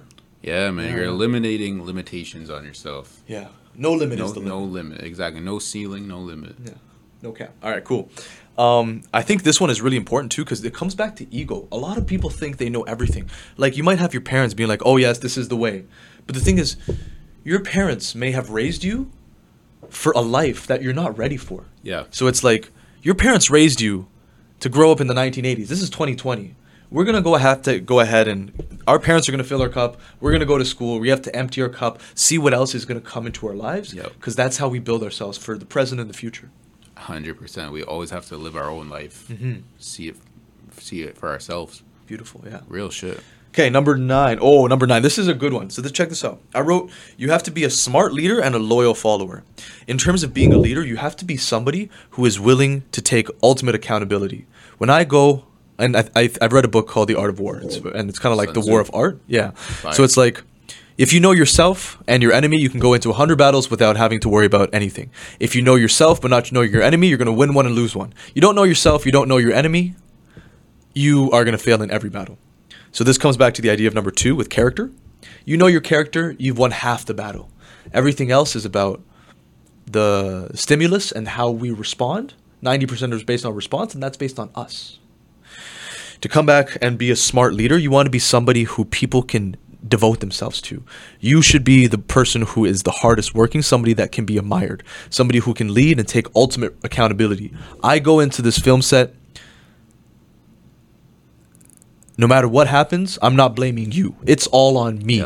Taking ultimate accountability is is a beautiful thing actually. Instead of a big responsibility, you want to be somebody who is willing to go first into the fire. Like like Napoleon. This guy, short dude. This guy was like five foot maybe, kind of chunky. But based on the way he carried himself, his character, he could ride into battle. And with Napoleon, they said even if we have like 500 soldiers, it feels like we have 50,000. So when people feel like that, we're we're a tip of a spear, and there's nothing we can't penetrate. Um, you also want to be a loyal follower, and what I mean by that is, going back to emptying my cup. I could go and be like, yo, I'm a director. I got this media company. I'm good right today. Like, la da da. Like, everything's cool.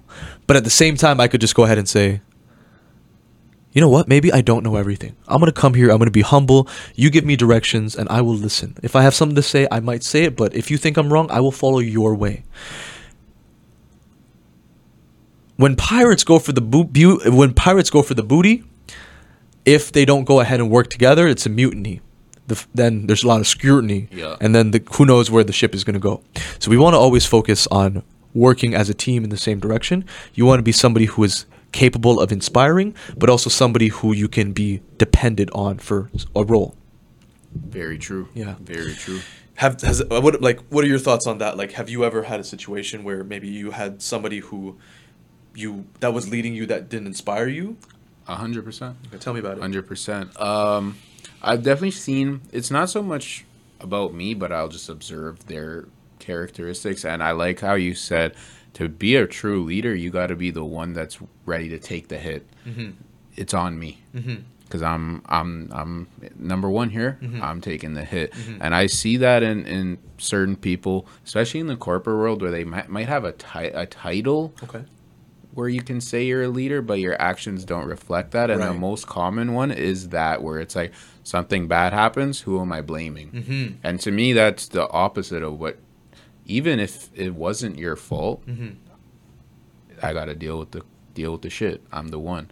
So that's a big one that I've seen, bro. Where a leader and title is not the same thing. A Yeah. leader, you can be a you can be low on the totem pole and be Mm-hmm. a leader, That's right. and you can be a CEO and not be a leader. you know, mm, it's like uh, it's about how you carry yourself. It's about. Uh, I brought up that um, uh, a CEO that I've I've met personally that I know I really respect him because he's always very even keeled and willing to take the hits. And another thing, not um, looking for glory, mm-hmm. not self promoting, not mm-hmm. looking for like if this project does well, I put it together. No, you guys get the credit. Mm-hmm. I deal with the shit. That's the ultimate leader. It's leader. beautiful. And it's it's not an easy role. Not everyone wants to do No. it. Trust me. No, and not everyone's Yeah. built for it. And uh, you can be a great soldier and not be a great general, and vice versa. I think feel. to be a great general, you have to know how to be a good soldier. Exactly, exactly, exactly. Um, to come back to this point here, the the other thing I wanted to bounce off you was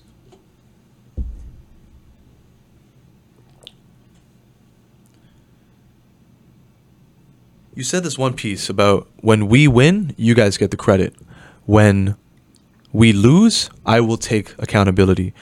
When we go ahead and blame the people that are working with us, what kind of message does that send as a leader? Terrible. Isolates, Yeah. isolates them. Not understanding why they're mm-hmm. here. And I'm not saying we can't hold people accountable, but in the end, if they made a mistake and they mess up, it's partially your fault as the leader. Yes. Because there, there has to be this chain of command. And that's why a leader gets to be a leader, because they take that responsibility. And I think there's something beautiful about that. It is beautiful. I, a question for you: Who's yeah. a leader that you look up to? What's an example? Even that if you've never met them, like you see them on on TV or something. Are there any leaders you look up to? Really good, great question. Um, dead or alive? Either. So many good historical Mm-hmm. leaders. Um,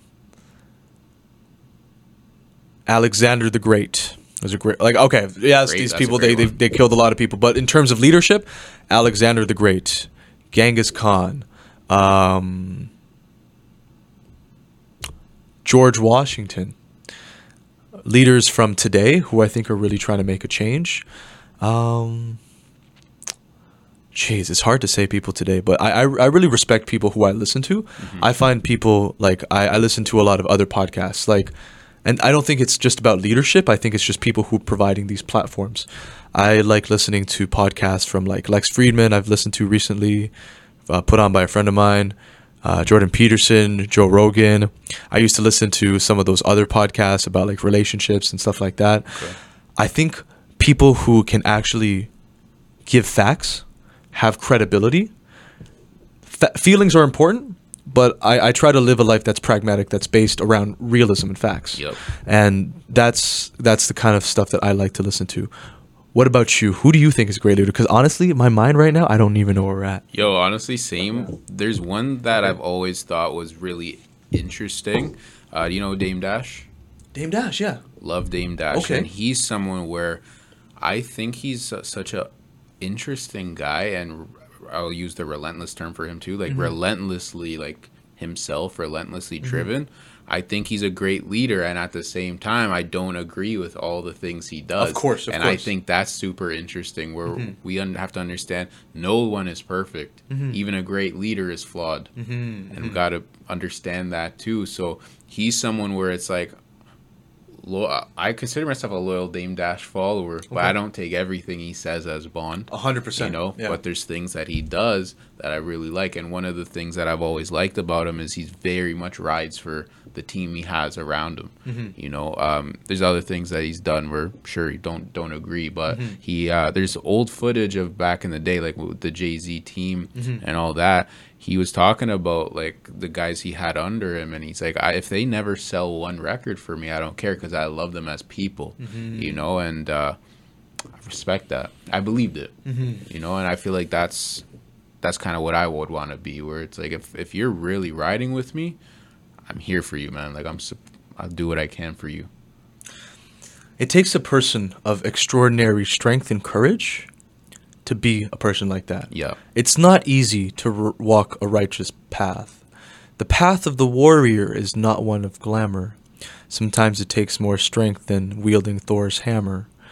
I'm gonna stop right here. That's a bar. Okay, bars. That's a bar. All right. It's true, man. Because you know what? Cool. With the thing about the Yeah. leaders, I love leader conversation. Mm-hmm. Like, it's it's interesting to me. The thing with the leader is you got to understand that a lot of time you're the first over the hill, which means those arrows are coming for you, bro. Mm-hmm. Yes, yes, yes. Very rich. Yes. Yes, you know, and Mm-hmm. it's honestly not negotiable. Like if a lot of times if you're really what you say you are as a Mm-hmm. leader, you're getting beat up, That's right. And you got to be you got to do it with a smile. Yeah. You got to take those hits with a smile. That's why we go back to embracing failure and having good character failure. and Yeah, having that man. why when you fail. Exactly. All this is good, man. I actually made this Very last good, night. I was like, let me put this together. I'm gonna take a photo of this before you go uh, on. Keep this, I man. got I'm a gonna write it down for one right myself. after- I got a secret five after this. But Fire. last one, give back. Go ahead, go ahead. So the idea that. of giving back is now that I'm I've made it somewhere. Like Renergy Media House, the whole idea is to give back to the people around me. I can't take all the jobs. I'm not going to be selfish and just say no to all these people. I want to create connections. I want to build a community where people can actually thrive together. Let's say I pass away. These people can go ahead and carry on the business. They can carry on the legacy. They could be even better. And it's like when you when you look at a dandelion, dandelion is no which which is which is the one with the fluff on it? You know the white fluff. Is that dandelion too? Uh, yeah. Yeah, Dandelion. You know what I'm talking about? Yeah, the ones I know this. exactly that. what you're talking about. Yes. So let's say I'm the dandelion. I could go ahead. Somebody, some little kid, could pick me off the street. I could go ahead and they blow the dandelion. They play with it in the wind. All the seeds scatter. Now all of those seeds are able to grow up to become more dandelions. Of course, people don't like dandelions because they think about them as weeds, but um, the idea is still the same. Is that Yeah. we want to be able to give back to the people who have given to us? Because I'm sure in some part of your life, like that CEO you mentioned, the mediator, these are people who have given to you. So each one teach one. Now you can go ahead and give it to somebody else.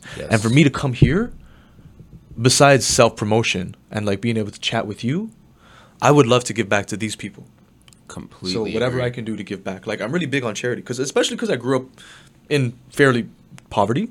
Yeah, so man. like I know what it's like to not have much. I know what it's like to not have good influences around you, to have bad attitudes, to have the bad I to have a, a corrosive mindset. If I can help build somebody around that and give back to people, I think it's probably the gift that really keeps on giving. It's a free dividend I'm going to give to you. You can keep it forever, and it's going to continue to yield abundant crops. a be- that's a beautiful That's- thing, that's especially facts, if you could positively influence like Mm-hmm. a young mind. Because there's so much info out there now. There's so much shit on TikTok, Instagram. Mm-hmm. I could only imagine what it would be to be like 13 nowadays, where it's like, what? Like, I'm seeing so much. Like, Mm-hmm. Yeah. am I supposed to be? Someone that's trying to fuck all these girls is that a good thing to be? Mm-hmm, Is drugs good? Because I'm seeing all my favorite artists promoting this. Like Yeah. it's I bet so complicated. Mhm. So if you know, if we could give some guidance, some positive influence on their lives, I think that's an amazing thing to do, man. Mm-hmm. Yeah, yeah. You can never force anyone to do anything, but if you can maybe try to make a difference, even just to try, I think it says a lot. Because uh, you don't have to. Yeah. You don't have to. Yeah. You don't have to give back. You don't. It's something purely like selfless. It's it's an intention that we have, and I, I think to come back to that piece, there there's a saying. It's like strong people create easy times, and easy times create Weak. soft or weak people, Yeah. And then weak people create hard times. Hard times create tough people. Facts. Because of this, I think what I'm most concerned about. And I'm not saying anything about our generation, but what I'm concerned about is in the past 25 years, I've seen convenience get more and more convenient exponentially. Yeah. Before, get food, call, go ahead and get the pizza delivered. Now it's even easier than that. One thing on the phone. Um, also, women and men dating. Used to have to go out, court somebody. We had like those traditional values. Nowadays, it's so much easier. You can go ahead and hide. There's catfish. There's so many different things going on. I'd still choose to do things the hard way. I don't want. I still don't use the GPS. That's why I'm, I was like 15 Good minutes late. you, I'm my, bro. my bad. I'm- So, No, good but for you. I go ahead and I look at it. I say, okay, how do I get here? Left, right, up, down, two meters, three meters. I could get lost, but at least I know, like Frank Sinatra, I did it my way. Yep. Um, I would like to encourage the people to do things the harder way, not because they have to be done this way, but to build the iron fortitude that will ultimately build your character. Love that, man. That's That's, an That's excellent one. example of the GPS too, because Yeah. it's like, yeah, it's GPS. I go get me faster, save more time. You don't remember how you got there though. Mm-hmm, You know, if you have to go to, back to the same place another time, Mm-hmm. you probably will need the GPS again because you weren't really paying attention. But if you're trying to do it um, like how you're doing it, Mm-hmm. I guarantee next time you come here, you'll know where to go. Now, now it's, it's already up here, Right? Yeah, around the and corner. same, w- I like the the dating example. Mm-hmm. Terrifying to go up to a girl at a bar. Well, for a lot for, for, a lot, of people, yeah. But that's the only thing I do. I'm not a Tinder Hinge guy. Like, No. you will not find me. I I feel like the the best way, to, in my opinion, the best way to live is to live a life of seclusion and peace. The people who are wisest can live a life of seclusion and peace. They don't have to be outside. They don't have to have everyone on all the attention. It sometimes gets like we love people, but it gets a lot. Sometimes when I go, I have to be on Yep. and I have to present, I have to perform. And you know, a lot of a lot of people execution is really what's what's worshipped. Uh, Execution is going back to character. That's really what gets you done. You want to be Kawhi, you want to get Kawhi money rather than G League money. Exactly. You need to execute. And sometimes I would just rather be at home, look at the squirrels in the backyard, just chill, take care of my family, the people closest to me. I think there's some beauty in that. But if I have to go out and going back to the idea of dating too, I don't want a woman who is going to come when I come home there's no peace. I'm outside fighting a war with these people all day. I want to come home for peace. I want food. I want a hug. I want peace. I want to listen to you. I come in the door, you need to give me like 20 minutes of quiet. Let me just decompress and just chill, figure myself out, and then I can give myself to you. In terms of giving, giving back is not only just to the other artists, but also to just people around. You know what I'm saying? Absolutely, bro. It's uh, uh, oh man, super. That was a well rant. I think that was a little bit rant. I completely agree though. It, like even yeah, going home, like bro, the people we go home to, we should be very. Uh, we should know what we want. We Mm-hmm. should know like it. It shouldn't be a transaction. Mm-hmm. Like Tinder, like Hinge. I'm not on it either. I'm not a fan of it either because I just feel like it's the opposite of Mm-hmm. love. Like as cheesy as that might sound, like Mm-hmm. bro, that's so transactional. Like here, list all the good things about you Mm-hmm. and I'll decide if I if I like you. I'm like, that's fucking weird, Mm-hmm. man. Like life's not like that. Life's like life can be messy, man. Like the person you eventually marry, you might have met them by by accident spilling a drink on them or something. Mm-hmm, You know, that's not perfect. No kidding. Okay, so, You so never know, you never know. you know But what I'm saying? To come back to this idea,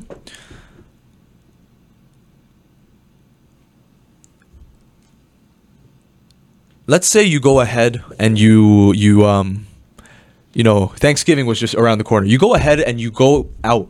You spend a day in the woods. You go hunt a turkey, shoot the turkey, pluck the turkey, take the turkey home, clean the turkey, baste, cook, eat. You're gonna enjoy that turkey a lot more than me just going to Costco, getting the turkey butterball, Absolutely, and making it like that. And I think there's that is missing because instant gratification comes by so quickly. They had a marshmallow test with kids. They're like, okay, here's one marshmallow. I'm gonna go out and if you can wait, I'll actually give you a second marshmallow. The kids who ate the first marshmallow and then the second marshmallow, they had a test 10, 20 years down the line. They found out the people who could be patient and wait and got the two marshmallows, those people actually tended to have higher income, uh, I guess better status in society, but also have just better sense of self-satisfaction and well-being. So I find that delaying instant gratification is important. I learned this about Mike Tyson. Mike Tyson, when he was heavyweight champion, he did not have sex for 5 years. Yep. And then eventually, at a certain point, things like he fell off, I think, when Cus D'Amato died, and he kind of fell off that training and discipline. And that's what really caused him to kind of lose that iron will. And then that's when Buster Douglas knocked him out, took the championship, and all that other crazy stuff happened. He's he's an awesome resource to listen to. I like Mike Tyson. So much oh, experience. leader. Muhammad Ali, I think, Oh, is a great leader. Great leader. Great leader. Um, I think Muhammad Ali is a great leader. I even like Khabib Nurmagomedov. I'm gonna go Love listen to him. him speak. Love What I like about him is this guy went. He went and retired. First of all, he was always giving. He was always thanking God first, his parents, his coaches, his family. Now that he's retired, he took his neighbor, his best friend Islam Makhachev, and he's now the UFC lightweight champion. So now instead of him just relaxing and taking all this time off and instant gratification, he's in the gym. He's training with these people. He's making the people around him better. That goes back to like half of this stuff on the list. So I respect people like that. I do too. I love that guy. And him jumping off the cage was so fucking. That was iconic, crazy. bro. Yeah, yeah. Love that moment. Yeah. But yo, that's an excellent list, man. Okay, I got five more, and these were ones I came up with like just now. These ones are Renji, like Renji exclusive. I'm gonna come. I'm gonna give you these. Okay. Okay. Number one, five seconds of courage. I think I heard this somewhere. I don't think I came up with it, but five seconds of courage. It's like martial arts. You never know when someone's going to jump you. That's the whole idea of being jumped. You want to be have situational awareness, but you always want to be yellow light, green light, red light. Yellow light is usually where you want to be because you never know. You want to be aware. You want to Yeah. see what's going on at all times, like when you're driving. Five seconds of courage means when I need it, I can count on it. So you train. For example, you might train martial arts. In case that happens, your martial arts training, bam, it's right there. In case there's a situation of something you need, for you to be able to draw on five seconds of courage, that's sometimes all you need. For example, you see uh, a cute girl across from the bar, you want to go talk to her.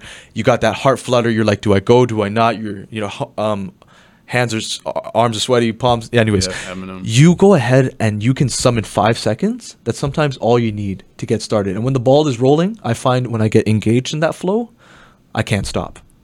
So that first five seconds, if you can train yourself to have that five seconds available at any time, I find that is one of the greatest superpowers you can have. Very good, man. Yeah. That's a. You heard of that one? it. No, I I've I love the get the ball rolling. I Mm-hmm. use that, but the five seconds is so, uh, so um, it makes it so much more simple. If I tell you, listen, you got to go ahead, talk to this girl, be charming for two hours, go home, mm, text her and escalate and get another date, marry. Like, if I tell you, got to do all this stuff, Too much. it's a it's a mountain, but it's just one step at a time.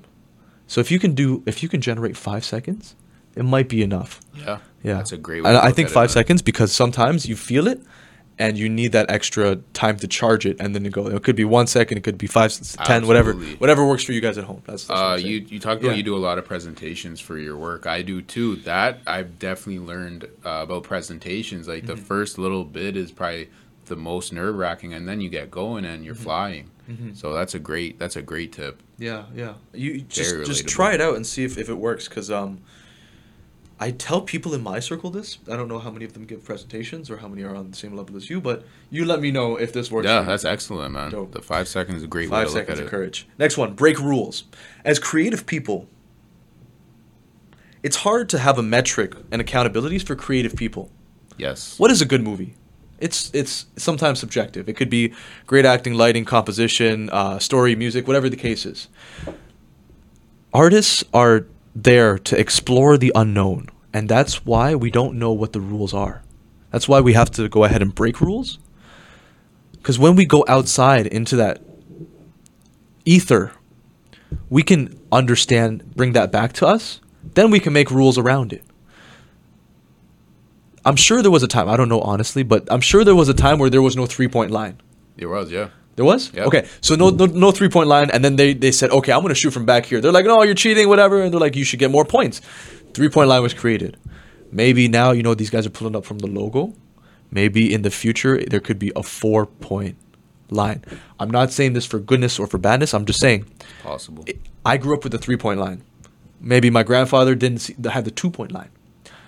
Maybe our kids will have a four point line. And I'm saying we, we, we shouldn't be so rigid. We should allow it to happen. It's going to change the game. Yeah. But there could be that, and we go ahead and break these rules so we can change the game. That's the whole idea. We break the rules so we can change the game. Hundred percent. Damn, that's, that's good. Hundred percent. Uh, 13, work like hell. The idea of working like hell. Listen, you and I were fair, still fairly young. You see a guy at 18 trying to become a filmmaker. You can say, this guy's got promise and talent. Same guy at 28 hasn't really gone anywhere. He's just building himself, he's developing. Now the water's boiling, we can go ahead and make tea. Same guy at 38. Mm, oh boy. Same guy at 48. Of course, it's never too late to try. I don't I don't you know, endorse ages and whatever, but the earlier you can get started, the more you can compound. Absolutely. Same with retirement savings. Like you start investing early, hundred dollars small minimum steps, you're gonna be able to be a millionaire by 65. If you start even 10 years later, you're gonna need to put twice as much. Yeah. Start early, work like hell. If you're at home, you should be chilling at a minimum if you really want your dreams to come true. If you just want to dream a dream, let it be a dream. chill, do whatever you want. If you really want it, you're gonna have to work like hell to make it happen. And I'm sure you do too, because you balance just like me, full time and also creative stuff. So, Absolutely. close-ended question: Do you think you work like hell? Yeah, I do think. so, How do you manage it? Because you asked me in the beginning, I'm gonna ask you back. The way I manage it is, I'll go back to step one and then the why. This is not. I am not doing this to get paid. I'm mm-hmm. not doing this uh, because I need to. Like I don't have a boss mm-hmm. in this game. Mm-hmm. In my other game, I absolutely do. I'm doing this because I, It's a dream, and I understand that to make it a reality, gotta work at it. Um, so that's essentially why, bro. I want to see how fucking far I can take this. Yeah. That's number one, and uh, I completely agree, bro. It's, it has to be done by action. It has to be but done by keep going. And uh, you know what? This week, bro, I had an extremely busy work, like nine to five week, Okay. and a very busy vigilante week. Mm-hmm. Very busy, Okay. tired, Yeah. but a great. It's a great feeling, man. Mm-hmm. It's a great feeling to feel tired when you're working hard. Mm-hmm. Because I've I said this on a previous interview too. If you're sitting around doing nothing, you're gonna feel tired as well. But it's not a satisfying tired. Wow. It's a Yeah. it's a bad tired. That's deep. That's deep. When you're You get that anxiety. It's exactly. Yeah, yeah. You're tired. You're not feeling good. When you're working your ass off, Mhm. you're gonna still feel tired. Mm-hmm. But it's a different type of tired. It's like uh, you're in that like NBA finals, bro. Your body feels like shit. Mhm. You've been beat up, Mm-hmm. but you're in the fucking NBA finals. Mhm. Like, let's get it. Let's get it. You there's, know? there's two types of stress. I actually studied this back in the, the medical days, but two types of stress. One type is called eustress. EU stress. That stress is the good stress. It's stress when you're doing stuff that you love, when you're closer to exactly where you want to be in your life. Then there's distress. Distress is the kind of stress that, you know, causes the, um, oh my God, cortisol levels to go up. Yeah. It it uh, decreases serotonin, increases cortisol. What happens here? This is the bad stress. This is the stress where you get cravings for food. You want to do other things, maybe intoxicants, whatever the case is. That's not good stress. So people should differentiate between good stress and bad stress. Absolutely. That That's was- one- that's one for you. My That's- last point. episode. Yeah. I just kind of touched on that. Okay. Check out the last uh, clip I posted. Is it the the working one? Yeah, yeah, the, yeah. The 14 minute one. Yes, I was watching that. This, that this kind of touches on these a bit. Check on that uh, 14 minute one, the one right before this. We appreciate you. Please gang. like, subscribe, comment. Love you guys. paid promo. No, no, unpaid. unpaid. I'm cool. I'm cool. I don't need it, bro. Just being here is a pleasure. Okay. 14. The power of the subconscious. This one is deep. I'm getting this. These last two get into is ethereal stuff. That's a little bit more esoteric. Esoteric is like all that crazy stuff. The wee. I like studying this because. Because what is life? What is real? What is fake? What is what works? What doesn't? People talk about the subconscious mind as something that is going all the time. The subconscious mind is where we go ahead and collect all of our information, and because we have thought fatigue, we just go ahead and filter things with our conscious and subconscious mind. Right. So the power of the subconscious works like this. I, I I'll even give a tip. Some of my best work has happened the latest at night or the earliest in the morning when I first wake up. It has to do with theta brainwaves. So people got to study this, but I'm not the I'm not the best on this. I didn't go to neurology, so the idea here is I wake up for the first 15 minutes before I go and use the washroom. That 15 minutes, my mind is spinning at a, a certain amount of you could say RPM a second. There's a certain amplitude, and your mind is at a faster frequency, a higher frequency in the first part of when you wake up. When I wake up, I have ideas. I got to write them all down before I pee. So I might get a bladder infection, but I will for sure get some bladder direction. that was horrible. Oh my god. But fire. but the idea is is the power of the subconscious is a realer thing, and for us to be able to channel that as artists or as people is going to be really important. Sometimes you might have a situation you feel like confused, conflicted about. You sleep, you think about it before you go to bed. You sleep on it. It might come to you in a dream. It might come to you when you wake up. You might look at it differently when you do wake up and you don't know about it. So being able to access your brain and the different things around it is probably um, where the power of the subconscious comes from. And I do invite people to study about this because our brain is so powerful, you know. A hundred percent, bro. Yeah. I love that. Yeah. I'm excited to hear 15 now. Okay, last one, last one. The soul of the universe. So this goes back to the book The Alchemist and it goes back to the idea of if all things are one and connected and we all come from an origin that is the soul of the universe, then everything is truly everything.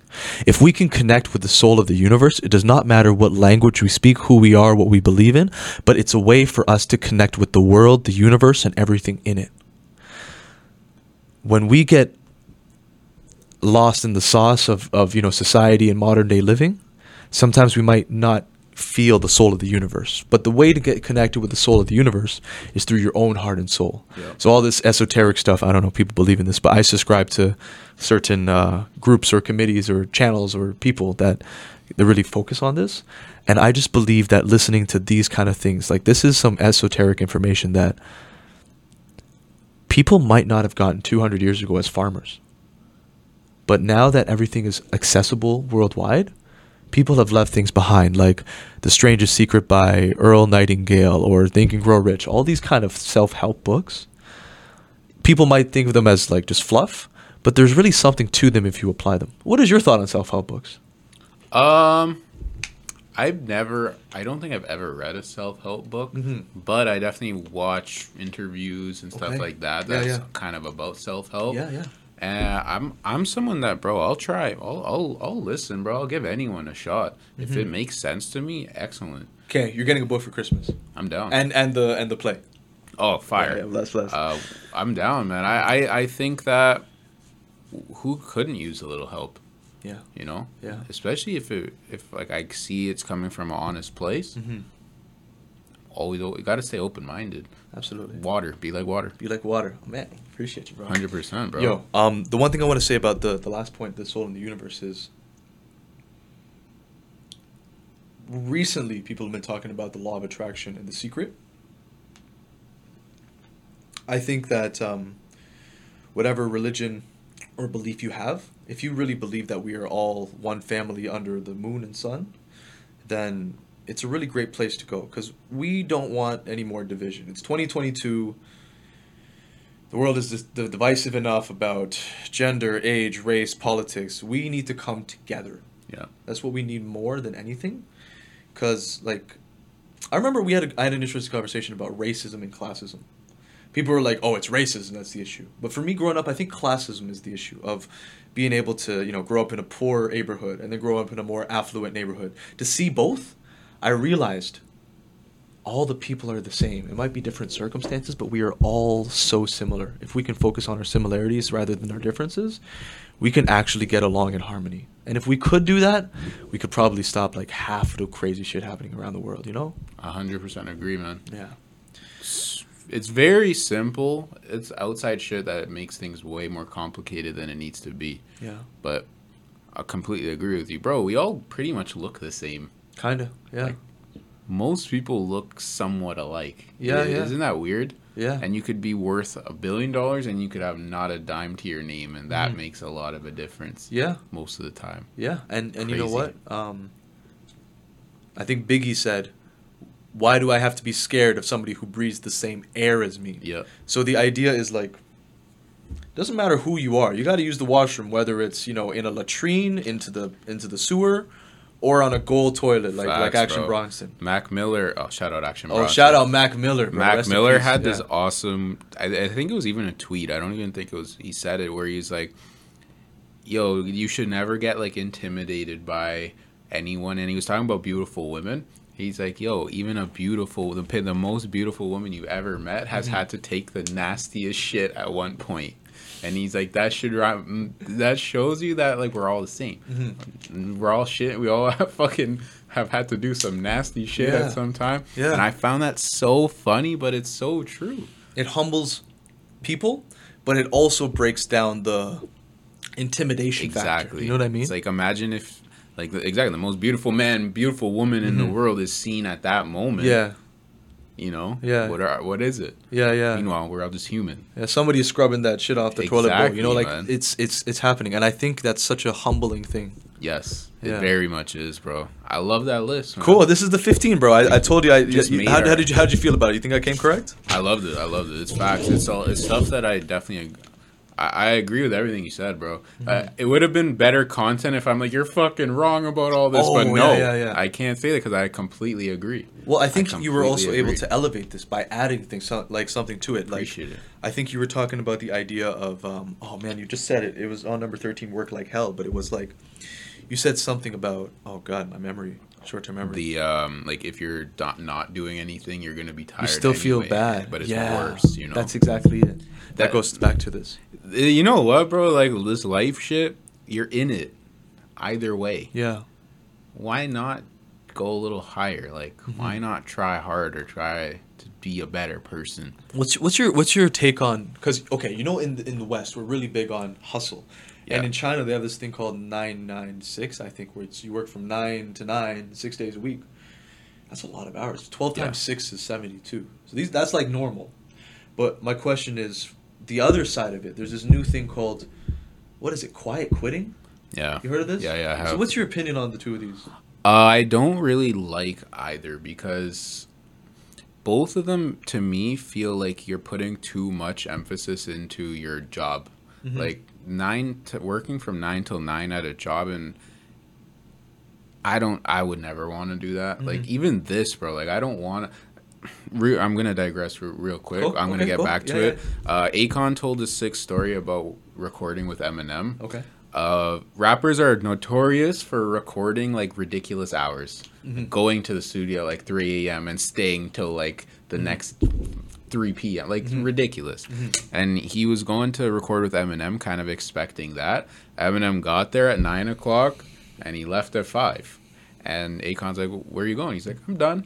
Put in put in six seven hours today, Mhm. uh, and I'll be back tomorrow." Yeah. and I always that hit me because it's like, yo, it doesn't need to be defined of the bu- amount of hours you put in just to say you put in all these hours. Were you really? yes, yes. If you're working nine to nine, are you productive the whole Mhm, time? mhm. No fucking way. Yeah, yeah. And then with the quiet quitting, to me, it's again, it's like my understanding of quiet quitting is just not putting mu- much effort in, but you're still working. Is that essentially what it is? I mean, I take I, I saw like one two things about it, but I think the idea of quiet quitting is like, I'm not getting paid, so I'm not gonna do extra. I'm just gonna do what is required of me. Yes, and cool, I get that. Like, stick it to the man, sure.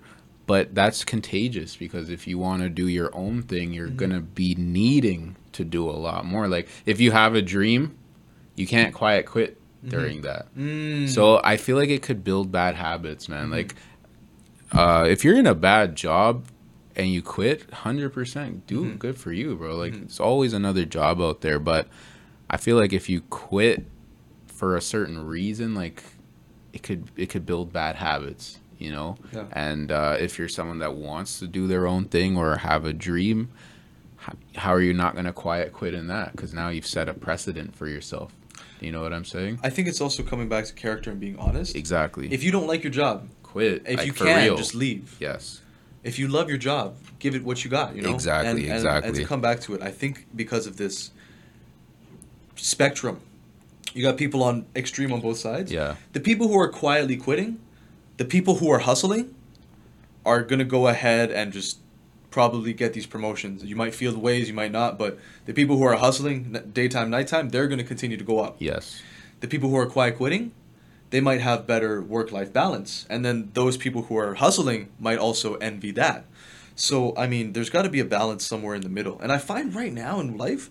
There's a lot of extremes. You know what I mean? Agreed. Like people are extreme this way, people are extreme this way. Too many labels. Yeah, and it's hard because they're divisive. They Yeah. bring us all apart. We're all arguing over stupid shit while, you know, the world is burning. A hundred percent. I mean, to say if you vote Republican, you're automatically like a certain type of person. Mhm, mhm. And to me, I just think that's so crazy, bro. Because no, nowhere in the world is everything black or white. It's not how that works. Mhm. You know, there's no heroes and villains, in my opinion. Like it doesn't work like that. In movies, sure, Mhm. but it's.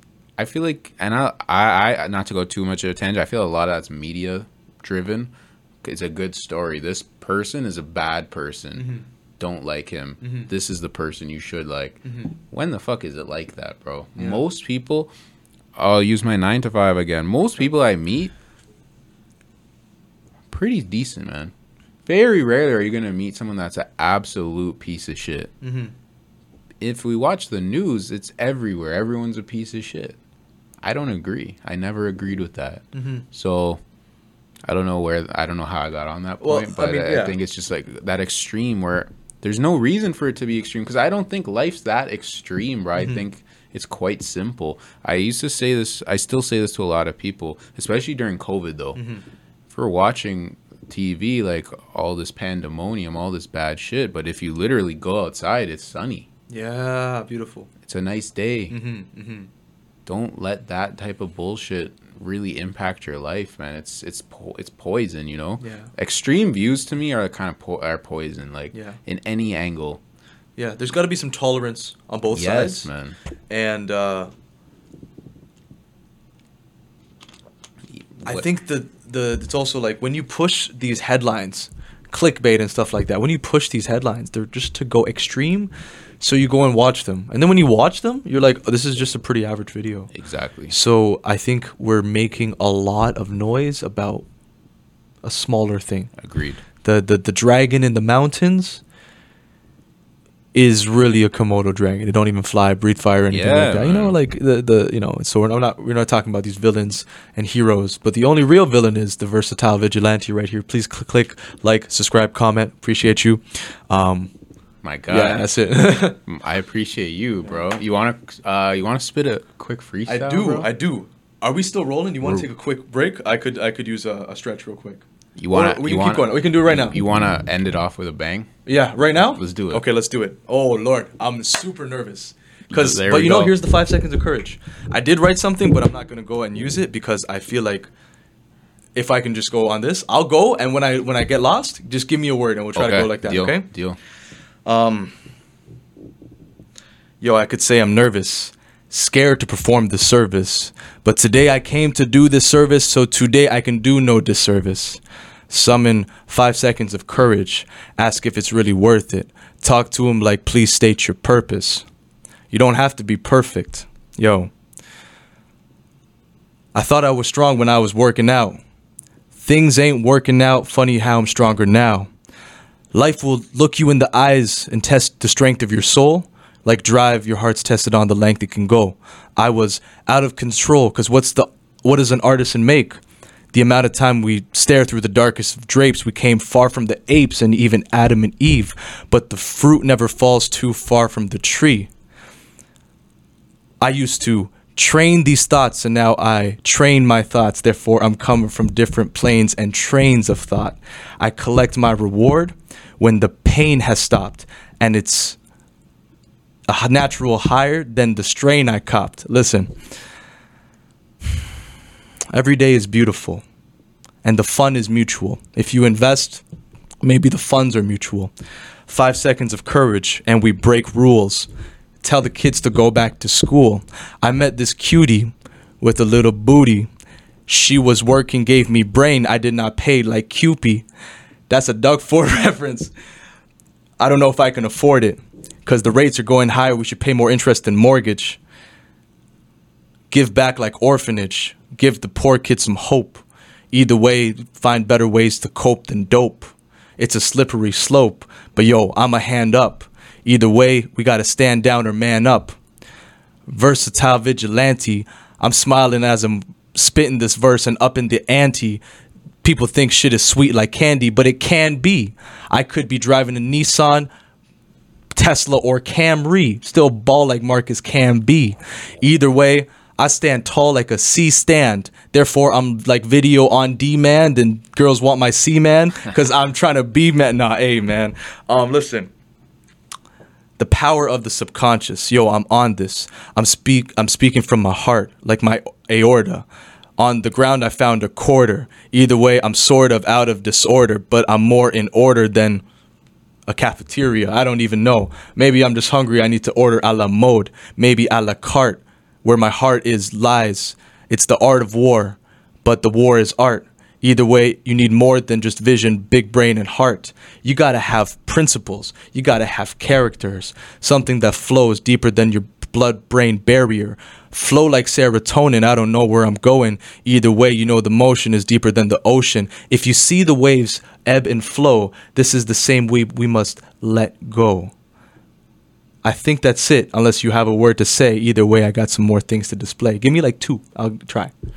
Okay, we'll, we'll end it up with water. I feel like water's been a theme. Okay. Water as the conclusion. Water.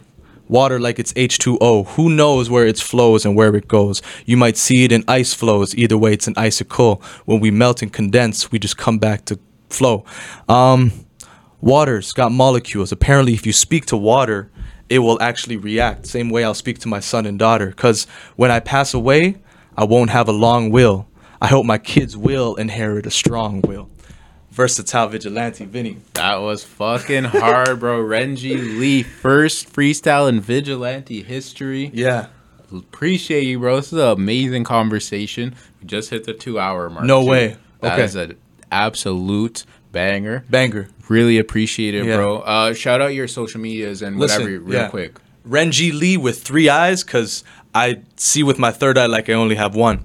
Um, shout out to Renergy Media House, Knights of Dali. Shout out to Scripts and Sandwiches. The whole team. If you know me, come talk to me. If you don't know me, come talk to me. Even if I don't agree with you, at least I'll give you the time of day. Um, be somebody. Even if you think the world is ending, recycle. Be good to your parents.